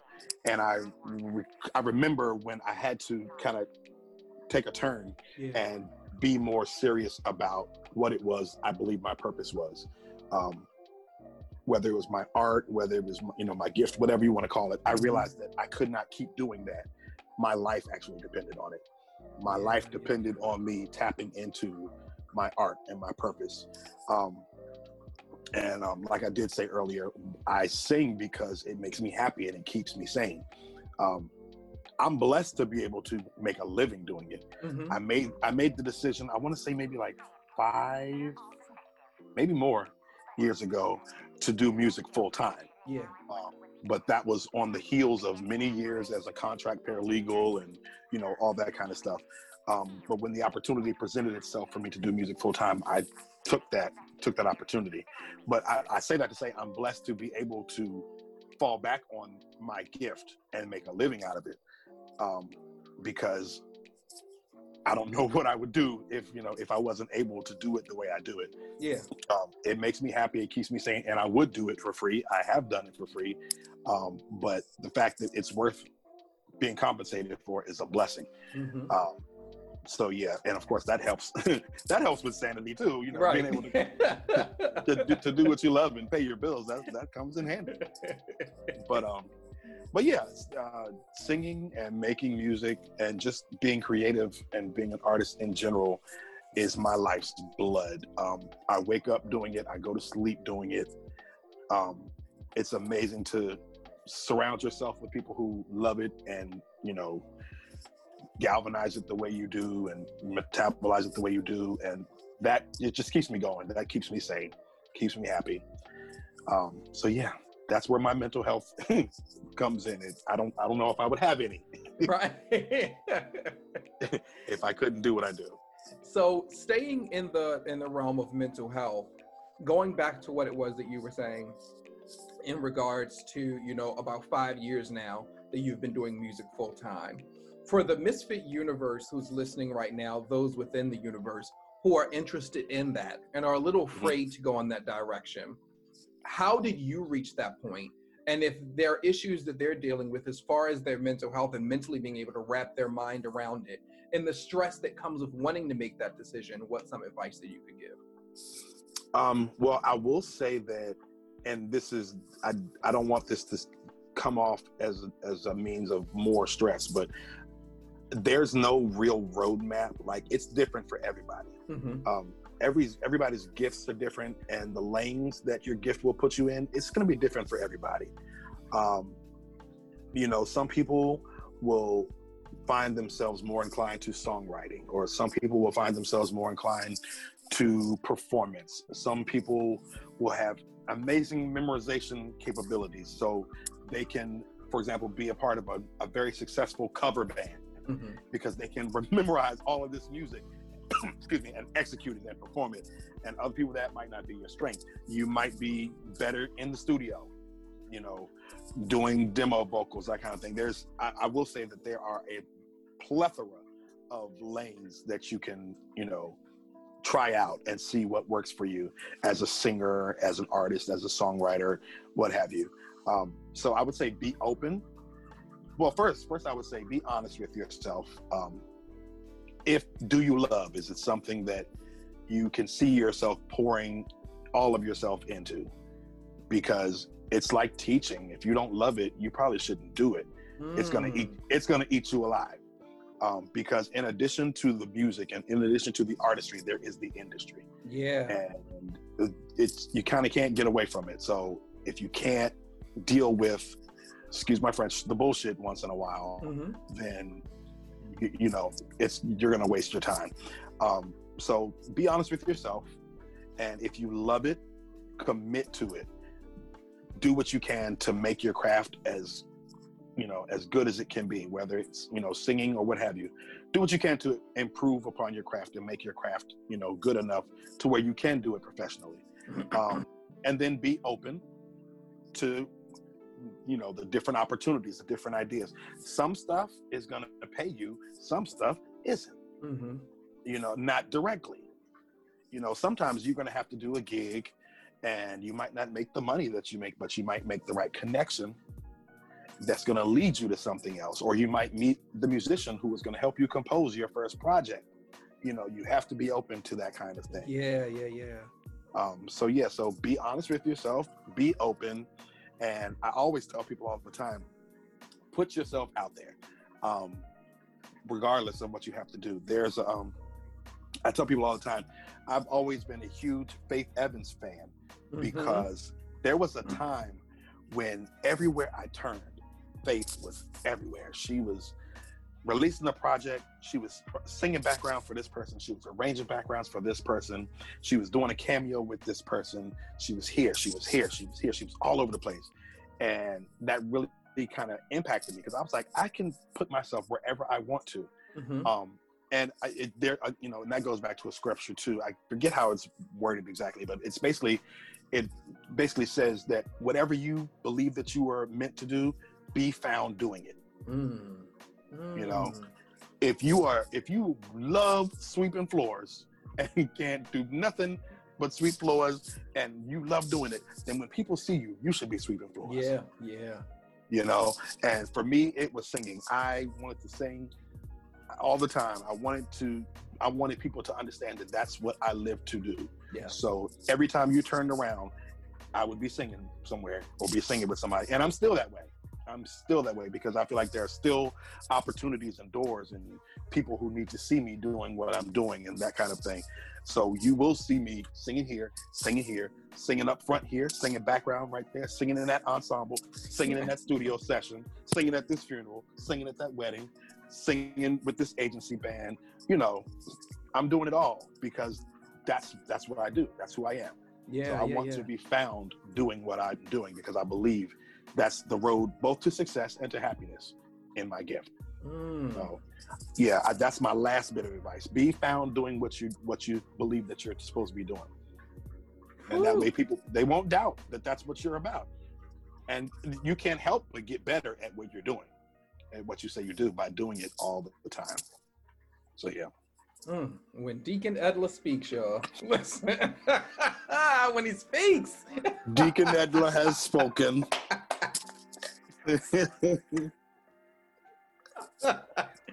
I'm sorry, Misfits. I'm sorry. I, no, that's what it's all about. That's what it's all about. Come on now. This is called the healing space. you up in here healing people. I'm not gonna. I'm not gonna steal you wrong. Saying what I know. So my last question for you, and and Misfits for the record, we I don't think we reached the last question last time because I realized that I wasn't recording. Oh, bear so with my, us. my final question for you, Mr. Sol, is what is your day-to-day healing practice? What does healing look like for you? Mm. Come on, thought. It's funny because part of that thought is part of my healing practice, and we talked about that too. yeah. Silence. Mm-hmm. Um, mm-hmm. for me, I am an ambivert.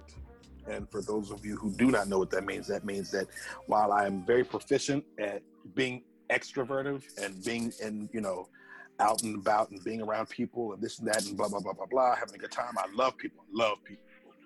But But I- equal parts introvert. And that means that I can be at home by myself, alone, in silence for days come on, come on be- for days. for days and be perfectly fine. Speak my life. Um, and that is not that's not shade or you know anything to the people in my life. That's just how I operate. And um, I have enough going on right here and right here to where Mhm. I'm I'm full and occupied. You yeah. know, just in my room by myself. Um, but part of my healing space, I tell people all the time, I compare myself to a cordless phone. Like you can take me off that base and walk around the house and use me up and everything, but at some point I got to go back on that base and charge. Mhm. Whew, So- come on. Come on. so every day I need charging time. yes. Um, every day I need alone time, and it, it's a journey because you have to recognize that about yourself, and then get to the point where you're you're not apologetic about it. yeah, that part. Um, you know, I'm an empath, so being around a lot of emotions, I take on people's emotions. Um, I take on people's joys and people's pains in a way that I don't always intend to. Yes. Um, Speak my life. Speak my life. it's it sticks on you it weighs on you and that's the good thing and the bad thing you know it's good because it helps you you know be connected to the people who you love yeah. but at the same time you have to learn how to go off to yourself and dump and Absolutely. There we go. you know you have to empty it all out of your spirit and off of your your mind and all that kind of stuff so every day i have time to myself that i don't apologize for some days more so than others hmm um, when i come out of my room and come and sit around you i'm good Right. But if I don't, it's Come no- nothing, no shade to you. I'm just, I'm still dumping, I'm still- tending my garden and getting my own spirit together and getting my own mind together and, you know, praying and, and meditating and, or doing whatever the hell I have to do Yeah. to be my best me for you or for, Yeah, you know, yeah, for everyone else. So yeah, that's Woo. my, eh, my day to day. I have things that I just do to myself to be my best me. If I could have had you around with some of my roommates in the past, so you could have, because they just swore it was just me. Like I'm antisocial and all that stuff. I'm It's like, not. listen, listen, listen. when I come back in the house from whatever I've been doing, first of all, especially when, when I lived in New York, when I lived in New York, my full time was being a life coach. So I'm Yeah. like, I'm regularly taking people You- pouring into me. You need to dump multiple times a day. Listen, Sheesh. listen. Because people, what people don't understand is that that is being an empath in, in that way. It's it it's it's a life thing. Like you you can literally lose yourself Come on. if Come you on. Don't properly take inventory consistently and constantly. And the sad part is, well, not the sad part, but the, the tricky part, the karmic part, I guess you want to call it, is that as sensitive as we are, we love to be of assistance and, you know, be a help to people. Absolutely. So it's like we love jumping in the fire. That's what we are built for to help people go. in the fire. But Mhm. then we have to be careful that we don't burn up ourselves in the process. I, yeah. I I call myself uh, a forever phoenix, and I'm Mm. like I am constantly burning Mhm. and being reborn again. and it's like uh, being the kind of personalities that we are, it, it just comes with it. It just know? comes with it. Um, but it takes time, um, maturity, in Yes. some instances, age Yes. to really get to a point where you understand that. You know, Yes. Because you could become very bitter you know, yes. and, and very nasty toward people if you don't understand the, the truth of the blessing that you're operating in Yes. and, and learning to see it as a blessing because there are some people who have said a blessing and a curse and i'm like i'm always real careful with that you know because i'm like when i Mhm. was younger i absolutely saw it as both you know it was like a gift and curse and then like, after a while damn, like- damn. Right. and, and after a while, I was like, well, there's no curse in it. It's just learning how to operate properly in the gift, in the blessing. Yeah. And know? that's a like that's a journey. There are people like people who are going to be listening who don't understand who they are and that they don't understand this truth about themselves. And yeah, give yourself time, give yourself space to learn this and understand that about yourself. The more at peace you come with it, the more you learn about it, the more you understand how it identifies you and the part of it, a part of it that is you. yeah. You learn to come to peace with with all of that. But it is the journey Yes. and it really literally is everything you said it takes time it takes you know all And it looks different for everyone. and it looks different for everyone hmm but it's definitely a blessing Is yes. Speak. I, for, for me you know you know me i'm i have the, the superhero mentality so Come for on. me that's that's my hero i get to be a hero You know. Oh So, yeah. nope, I'm, I'm gonna stop now. For you misfits who don't know, this would end up being a three-hour conversation. three hours. I told him I was like, listen, log me in for three hours. Go ahead, because we will run these Scorpio mouths. okay. so, if the Misfit universe wants to walk with you on social media, um, and and wherever, you know, where would they be able to walk with you?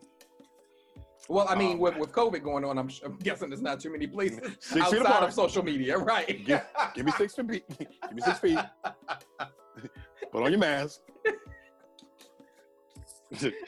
but no, they can they can follow me at Sol Edler. I think everywhere. Um, on Instagram, on Twitter.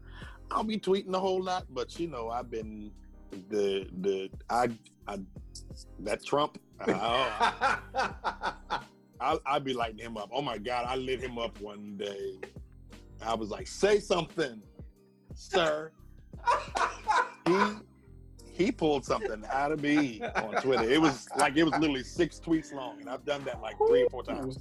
But yeah, so Sol Edler, um, you can pretty much just Google that, and it'll tell you Instagram, um, uh, uh, ReverbNation. I have music on ReverbNation, um, Twitter, on Facebook, Troy Sol Edler, and then um, my music is on uh, Apple Music, and I'm on Spotify, Amazon Music, YouTube. mm-hmm. Just do the Sol Edler thingy, and Listen. it'll pull me up. Now I have a new my, my latest project. Um, I kind of changed my performance name a little bit. So instead of Sol Edler, it's just Sol with an exclamation mark. Mm-hmm. So if you go on Apple Music and you want to hear my latest project, which is entitled Upfront, yes. um, uh, then just enter Sol exclamation mark and then Upfront, and it'll pull up my most recent album. I did that with EC3, a producer with Soul Vaccination Records. Um, got that project out, and I've been working a lot with him lately on some other projects. So, yeah. Listen, been working. your your video for the first single from Upfront. Ooh, they wasn't ready, and neither was I. We got a little, you know, we did a little, we went a, a little overboard. Listen, I was like, okay, I see you. I see. That Scorpio, look, that Scorpio came out. I was like, we was pouring milk in the bathtub and pulling off robes in the bed, and it was a lot. And it's sad because you know, as a Scorpio, you can just say, "Oh, you want me to take my clothes off? All right." right, right. That's all you had to say. You're All you had to say. There's no shame. Uh, we just here, you know, doing our We thing. We just here, just getting naked. know. I'll be singing praise and worship in the morning. Yeah, Right. Right. Get into the balance. Get to the balance. I still love Jesus. Right. I look, I love Jesus, but I just get naked a little bit. Right. I, all. I, am just going back to the way he brought me. He brought me here. He, this is he blessed y'all with this.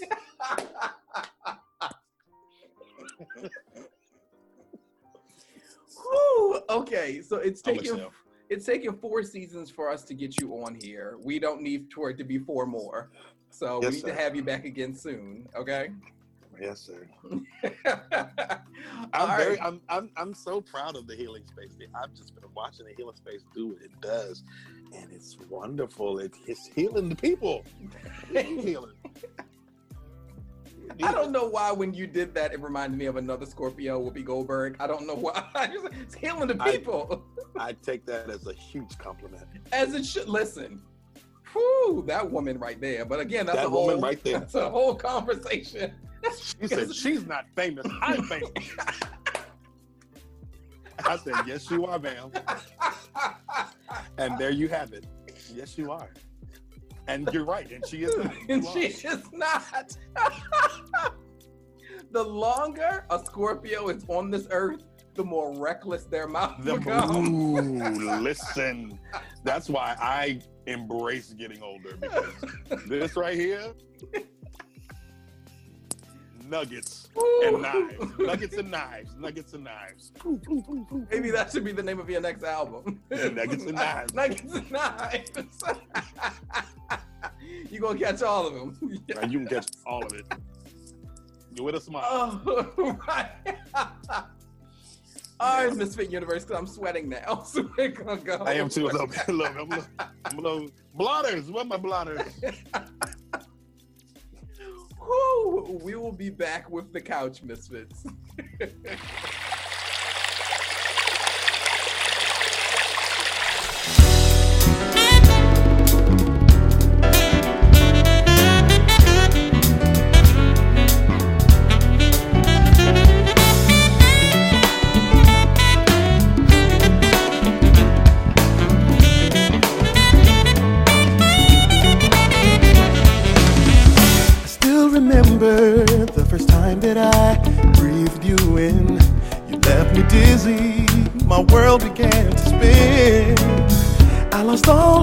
Control, but you let me know that it's okay. I fell into you, and you swept me away. Even though I tried, right before my eyes. Ooh, anyway, it's okay. 'cause That's the way. That I feel. It's about the way.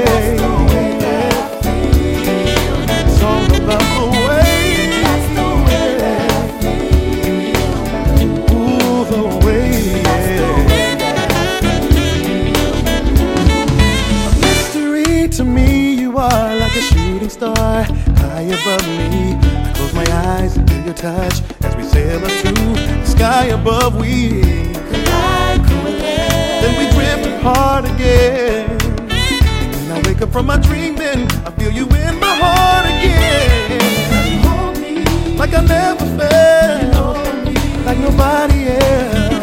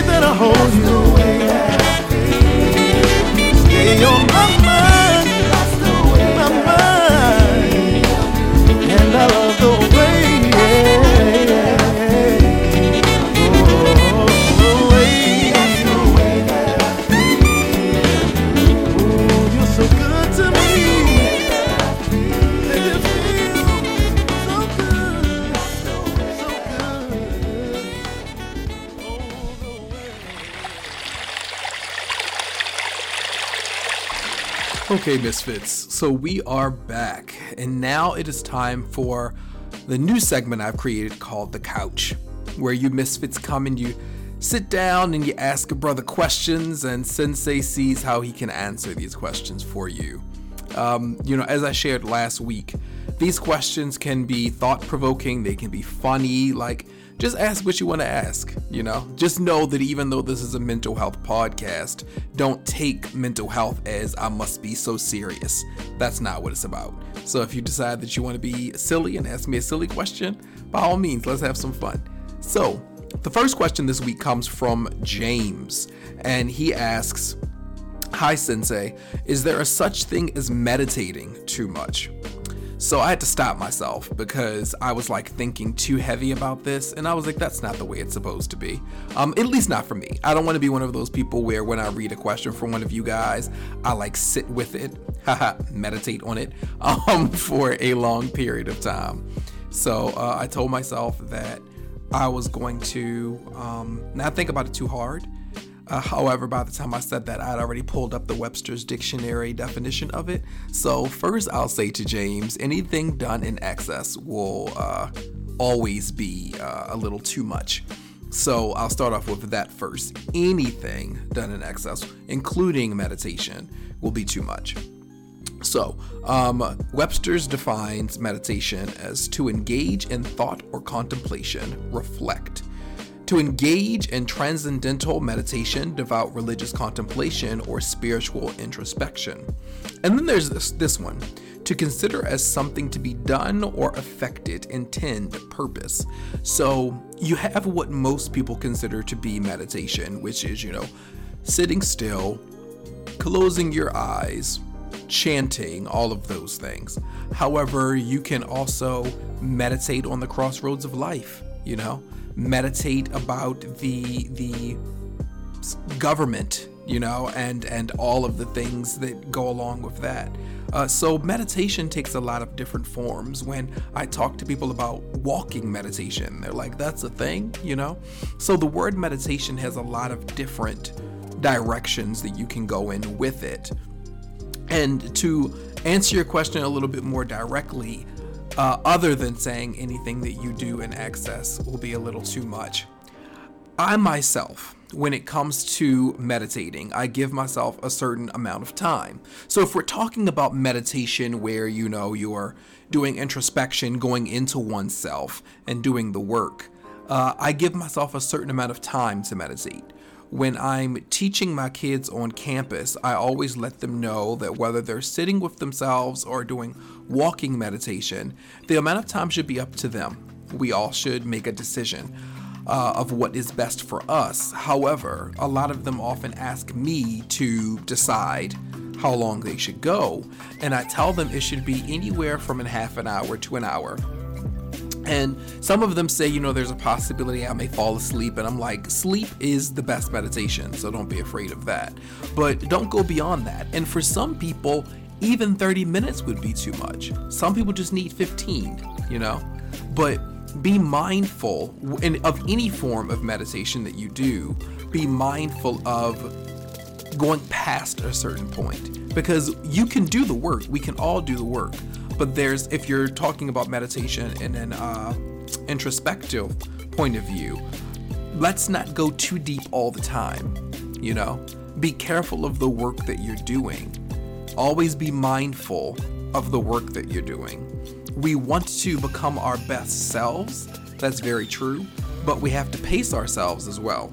You have to be patient with yourself. Please be patient with yourself. So, even though there are a lot of different directions to go in when you speak of meditation, if we're talking about that particular form of meditation, just be gentle with yourself. Just be soft. Don't feel as though you have to meditate constantly throughout the day. And if you do, give yourself minutes at a time, you know? Maybe I'll meditate for two minutes and then keep it pushing. I tell people all the time if you're at work and you really can't find the time to truly be still, give yourself a minute of silence. That can simply be going into the bathroom. Let's say you're somebody who works in a call center and you're constantly taking calls. Remove yourself, go to the bathroom, and in the time that you're in the bathroom, allow yourself to have silence. No talking, just be with you, you know? In between calls, according to, you know, how fast those calls are coming through, take that minute to just pause, breathe, and then jump back into it again. But pace yourself. That's the most important thing. Pace yourself, show up for yourself, and don't go beyond what it is that you're comfortable with. Hope that helps, James. Thank you so much for asking. And then our next question is from Jermaine. And the question is Transitioning from 2020 into 2021, what was the lesson or lessons you've learned? This, of course, is hilarious because 2021 is the year of lessons. So, how funny is that that he would ask? what was the lesson or lessons that you've learned? Wow.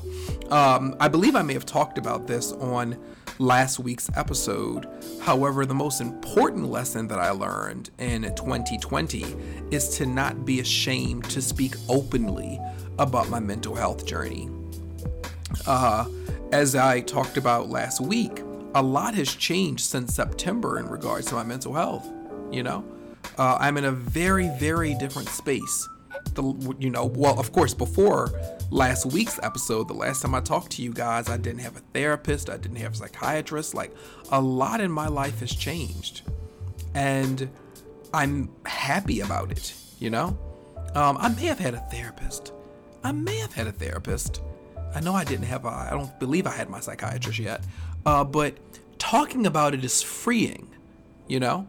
Talking about the fact that I'm on meds, it's freeing because there's a certain level of shame that people are supposed to live with. And that's across the board with a lot of different things. A lot of different things. People shame you for being different or being on a journey that's separate from what their journey is. But I don't have any shame in it at all. Like it's it's weird to me. It's as weird as the idea that being queer or transgender or non-binary, it's weird to me the same way where people think that that's weird you know? Um, and not in a positive way because I love weirdness, but you know, like like different in a negative type of way. I've never really understood that. I've never thought that being queer was wrong. I've never thought that it was anything that I should be ashamed of. I know that I'm in the minority when it comes to that, but just, you know, kind of doing my best to explain to you guys uh, the way that I see my mental health journey. I don't see any shame in sharing that I am on my own particular path with my mental health. I started taking meds at 40 years old, with the exception of like a couple of weeks on Zoloft in my 20s. That's never been my life, ever, you know? For me, it was all spiritual. It was me and my relationship with God and my connection to the deeper, as I call it. But then it reached a point where it's like, okay, well, the universe is telling you that it's beautiful that you've been on this particular journey. However, things change. And I welcome that change. No complaints, you know, nothing. I don't feel ashamed. I don't feel nervous talking to people about it. It is what it is. What am I ashamed of? I feel so much better, you know? I started out in the fall on these particular meds that were for my anxiety. They didn't do too good. And so I was like, okay, I don't like the side effects of this. My psychiatrist put me on other meds, and this is the best that I've felt in a really, really long time. I'm balanced. It's just the reality of things, you know? I was on the other side where I was like, I'm completely against the idea. And I mean, for years, for many, many years. But sitting here now, feeling how balanced I am with the medication that I'm taking, I'm happy. I'm really happy. And like my therapist said, you know, the goal isn't for you to be on the meds forever, and that's true. So I have to do the work to be able to stay balanced on my own. But for now, this is life, and I'm okay with it. So that is one of the most important lessons that I learned. The second lesson that I learned is that you and your partner need to make sure that you are creating your own rules for your relationship and that you don't allow anyone else to give you one penny of their opinion into it. I am in the happiest relationship I have ever been in, and it's because the two of us daily work at our own rules and our own happiness. Are there people who are aware of our relationship? Of course. I mean, any of you who listen to the podcast are aware of it. Um, at this point in time, we don't post ourselves on social media. I talk about him in my IG stories, but that's about it, you know? we are operating under our own rules. And it is so freeing. And it just feels so good. I, I can't explain it. You know? I can't explain what it feels like to no longer feel like you have to. And I mean, I never felt like I needed to show off for people. That wasn't it at all. But in my relationship, my last relationship, it just felt really good that so many people looked up to us, that so many people appreciated and enjoyed what we had. However, they only saw what was on the outside. They had no clue what was going on on the inside. All of the arguments that were constantly taking place, you know, all of the anger, all of the rage. No one saw that. And just really quickly, this is kind of off topic, but I just wanted to touch on this really quick. In sharing what I just shared in regard to um, what people weren't aware of, I want to say this to those out there who take issue with people who only post their happy moments on social media. When people are giving you any piece of their life whatsoever, it is not something that you should take as something that they need to give you. They're showing their life because they choose to. It is not yours. You don't have the right to say what they can and can't share in some instances, you should be happy that they're even sharing it with you because they really don't have to. For those nosy people out there who, you know, enjoy living through other people's lives instead of their own, you should be happy that they're even willing to share the happy moments with you. Why are we judging people because they don't show you their full lives? Day to day, people are miserable all over the world. And so people decide that they want to show you happy moments. It's something that I find strange because another thing, Jermaine, that I saw in 2020 was that I had more people drawn to me than I had in a really long time. I spent a long period of people not really paying attention to me, and I was told more than once that it was because my positivity seemed fake to them. However, last year when I began to talk more openly about my mental health journey, as well as, if I can be honest, creating my close friends on Instagram, that changed the way a lot of people interacted with me. And I've wanted to pull some of them to the side and be like, what, why? like, when I was just positive, happy Raven, why did that not work for you? But what I've come to realize is that people gravitate towards what they see in themselves. So I've come to realize that maybe I was coming off as a little too perfect, which was never my intention, ever. I've just always been a big believer in love and light. But once people could see, I guess, the, the other side of the journey, and me, you know, kind of exposing or being completely raw and showing them other parts of who I was, the amount of people who have come out of the woodwork, even people who stopped talking to me, are suddenly engaging me in conversation on a regular basis. Go figure. But that is yet another thing that I learned from 2020, uh, which is people don't really connect to you unless they can see themselves in you.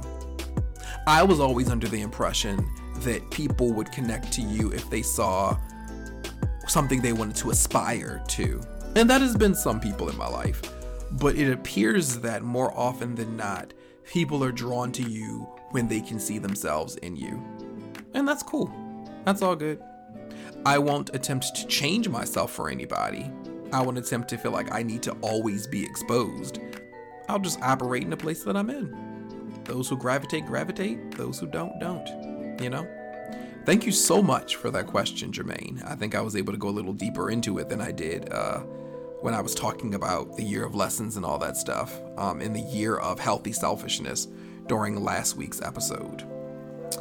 So, thank you guys for coming and having a, a seat with me. I hope that you enjoyed yourself on the couch. and after you listen to Sol Edler once more, we will be back with good news.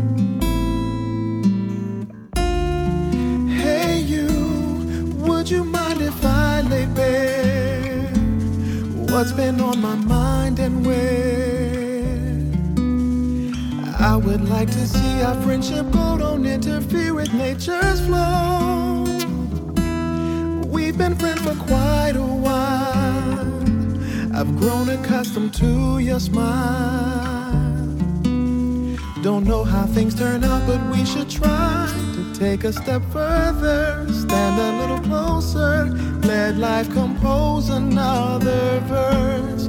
Our lips connected, quite unexpected, but there's no reason to reverse.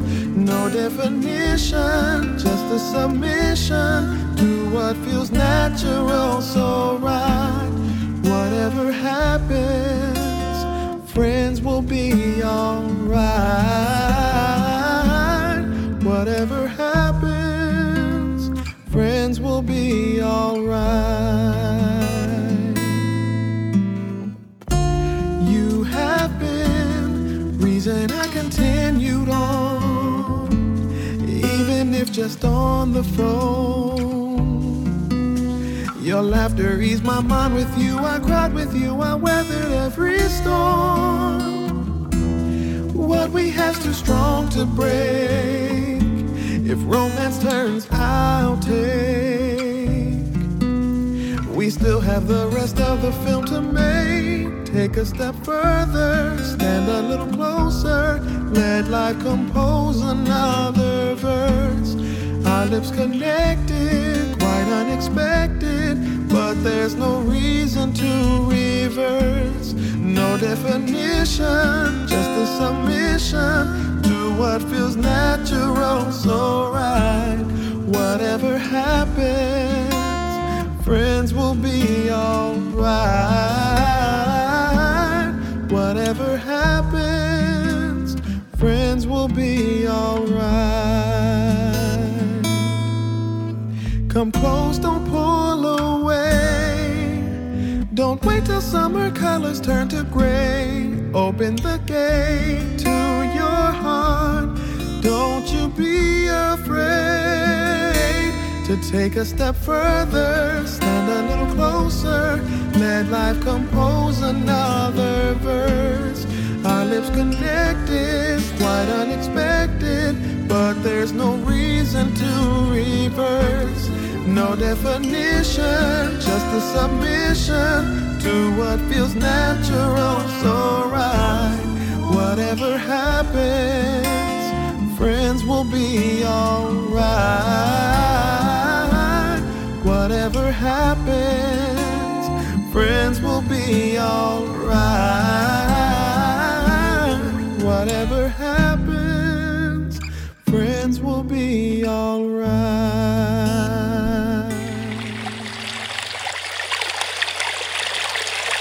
And now it is time for good news. So first, I would like to thank Tokyo Omega and Sol Edler for two awesome tastic interviews. Uh, please make sure that you're walking with both of them on social media. Uh, both were a lot of fun. I enjoyed that. I enjoyed that a lot. Um, yeah, the the good news is because, and I think I said this maybe three or four episodes ago the uh, the good news is is that we're still here. Um, I know earlier uh, Jermaine had written in asking about what lessons I had learned, um, but I think one of the ones that I left out was that in 2020 I just reminded myself on a more regular basis how important life is. After the year that we've all endured, uh, and I mean, it, it happens pretty regularly where we have to understand how precious life truly is. But for me, I'm just focusing on not not wanting to allow so much more time to go by without truly living in my purpose. And I mean on one hand I am. I'm living in my purpose every day. My uh my goal, my purpose, my journey has been to work in mental health and wellness in some capacity, and I get to do that every day. Um, however, I mean the way we stop ourselves, the way that we don't truly honor the greatness within us. I've spent many years of my life doing exactly that, not honoring the true greatness within me. And in the year of lessons, I pray that I'm able to finally step out of that particular shadow, you know? Um, Lord knows I cast it over myself many years ago and it has been very difficult to get out of it. Uh, that's a whole different conversation, though. I just had a moment with myself. But yeah, I say all of that to say that today is the 12th of January, and I still have yet to make my list. Um, you know, so I said to everybody else in the year of in the year of lessons for Capricorns in January, we all need to write down what our goals are going to be, make a list of our goals for 2021, and I've yet to do it. So here we are. Uh, me pretty much battling myself in a way. Um, the the side of me that refuses to see my greatness, and the other side of me that has been wanting so deeply to just be able to jump out and truly live. So let's see what the 41st year is going to look like for me, and if I'm finally able to get to the other side of this. So that's the good news. I am thankful to still be here. Um, my purpose is not yet completely fulfilled. And yeah, yeah. So, what about you? What about you, Misfit Universe? Where are you right now in the 12th day of January, in the very beginning of this year? Where are you right now? Have you written down your goals? How are you doing with those goals day to day to day? This is my word to all of you. By the time I come back on here next week, I will have written down those goals. That is my word to all of you. And next week's going to be, excuse me, next week is going to be fun. Uh, it's an episode that I've been waiting to do for over a year now, which is an episode focusing on healing through the barbershop. Yeah, I'm looking forward to that a lot. so make sure you all join back. Uh, you know, of course, we are across all um, podcast platforms. Uh, that is Spotify, that is Apple Podcast, that is Google Podcast, that is Overcast, Stitcher, everywhere. You can find us everywhere so that you can get your healing on. Um, I am Scorpiyogi across all platforms. My website is scorpiyogi.com. And for the love movement, um, that is my yoga brand, well, wellness brand, but I mostly do yoga with it now. Um, that is wearetlm.com, which just so happens to be where you can also find the Healing Space podcast. Uh, also for THS, it is THS on uh, Instagram and Facebook. Nope, that's a lie. THS podcast on Instagram and Facebook, and underscore THS podcast on Twitter. And that's about it. I am finishing recording this at 12:43 a.m., which is better than usual for me because I tend to be up until two or three o'clock in the morning. Editing again is no joke. Enjoy, misfits. Enjoy this week, and until next week, I love you all so much. Namaste.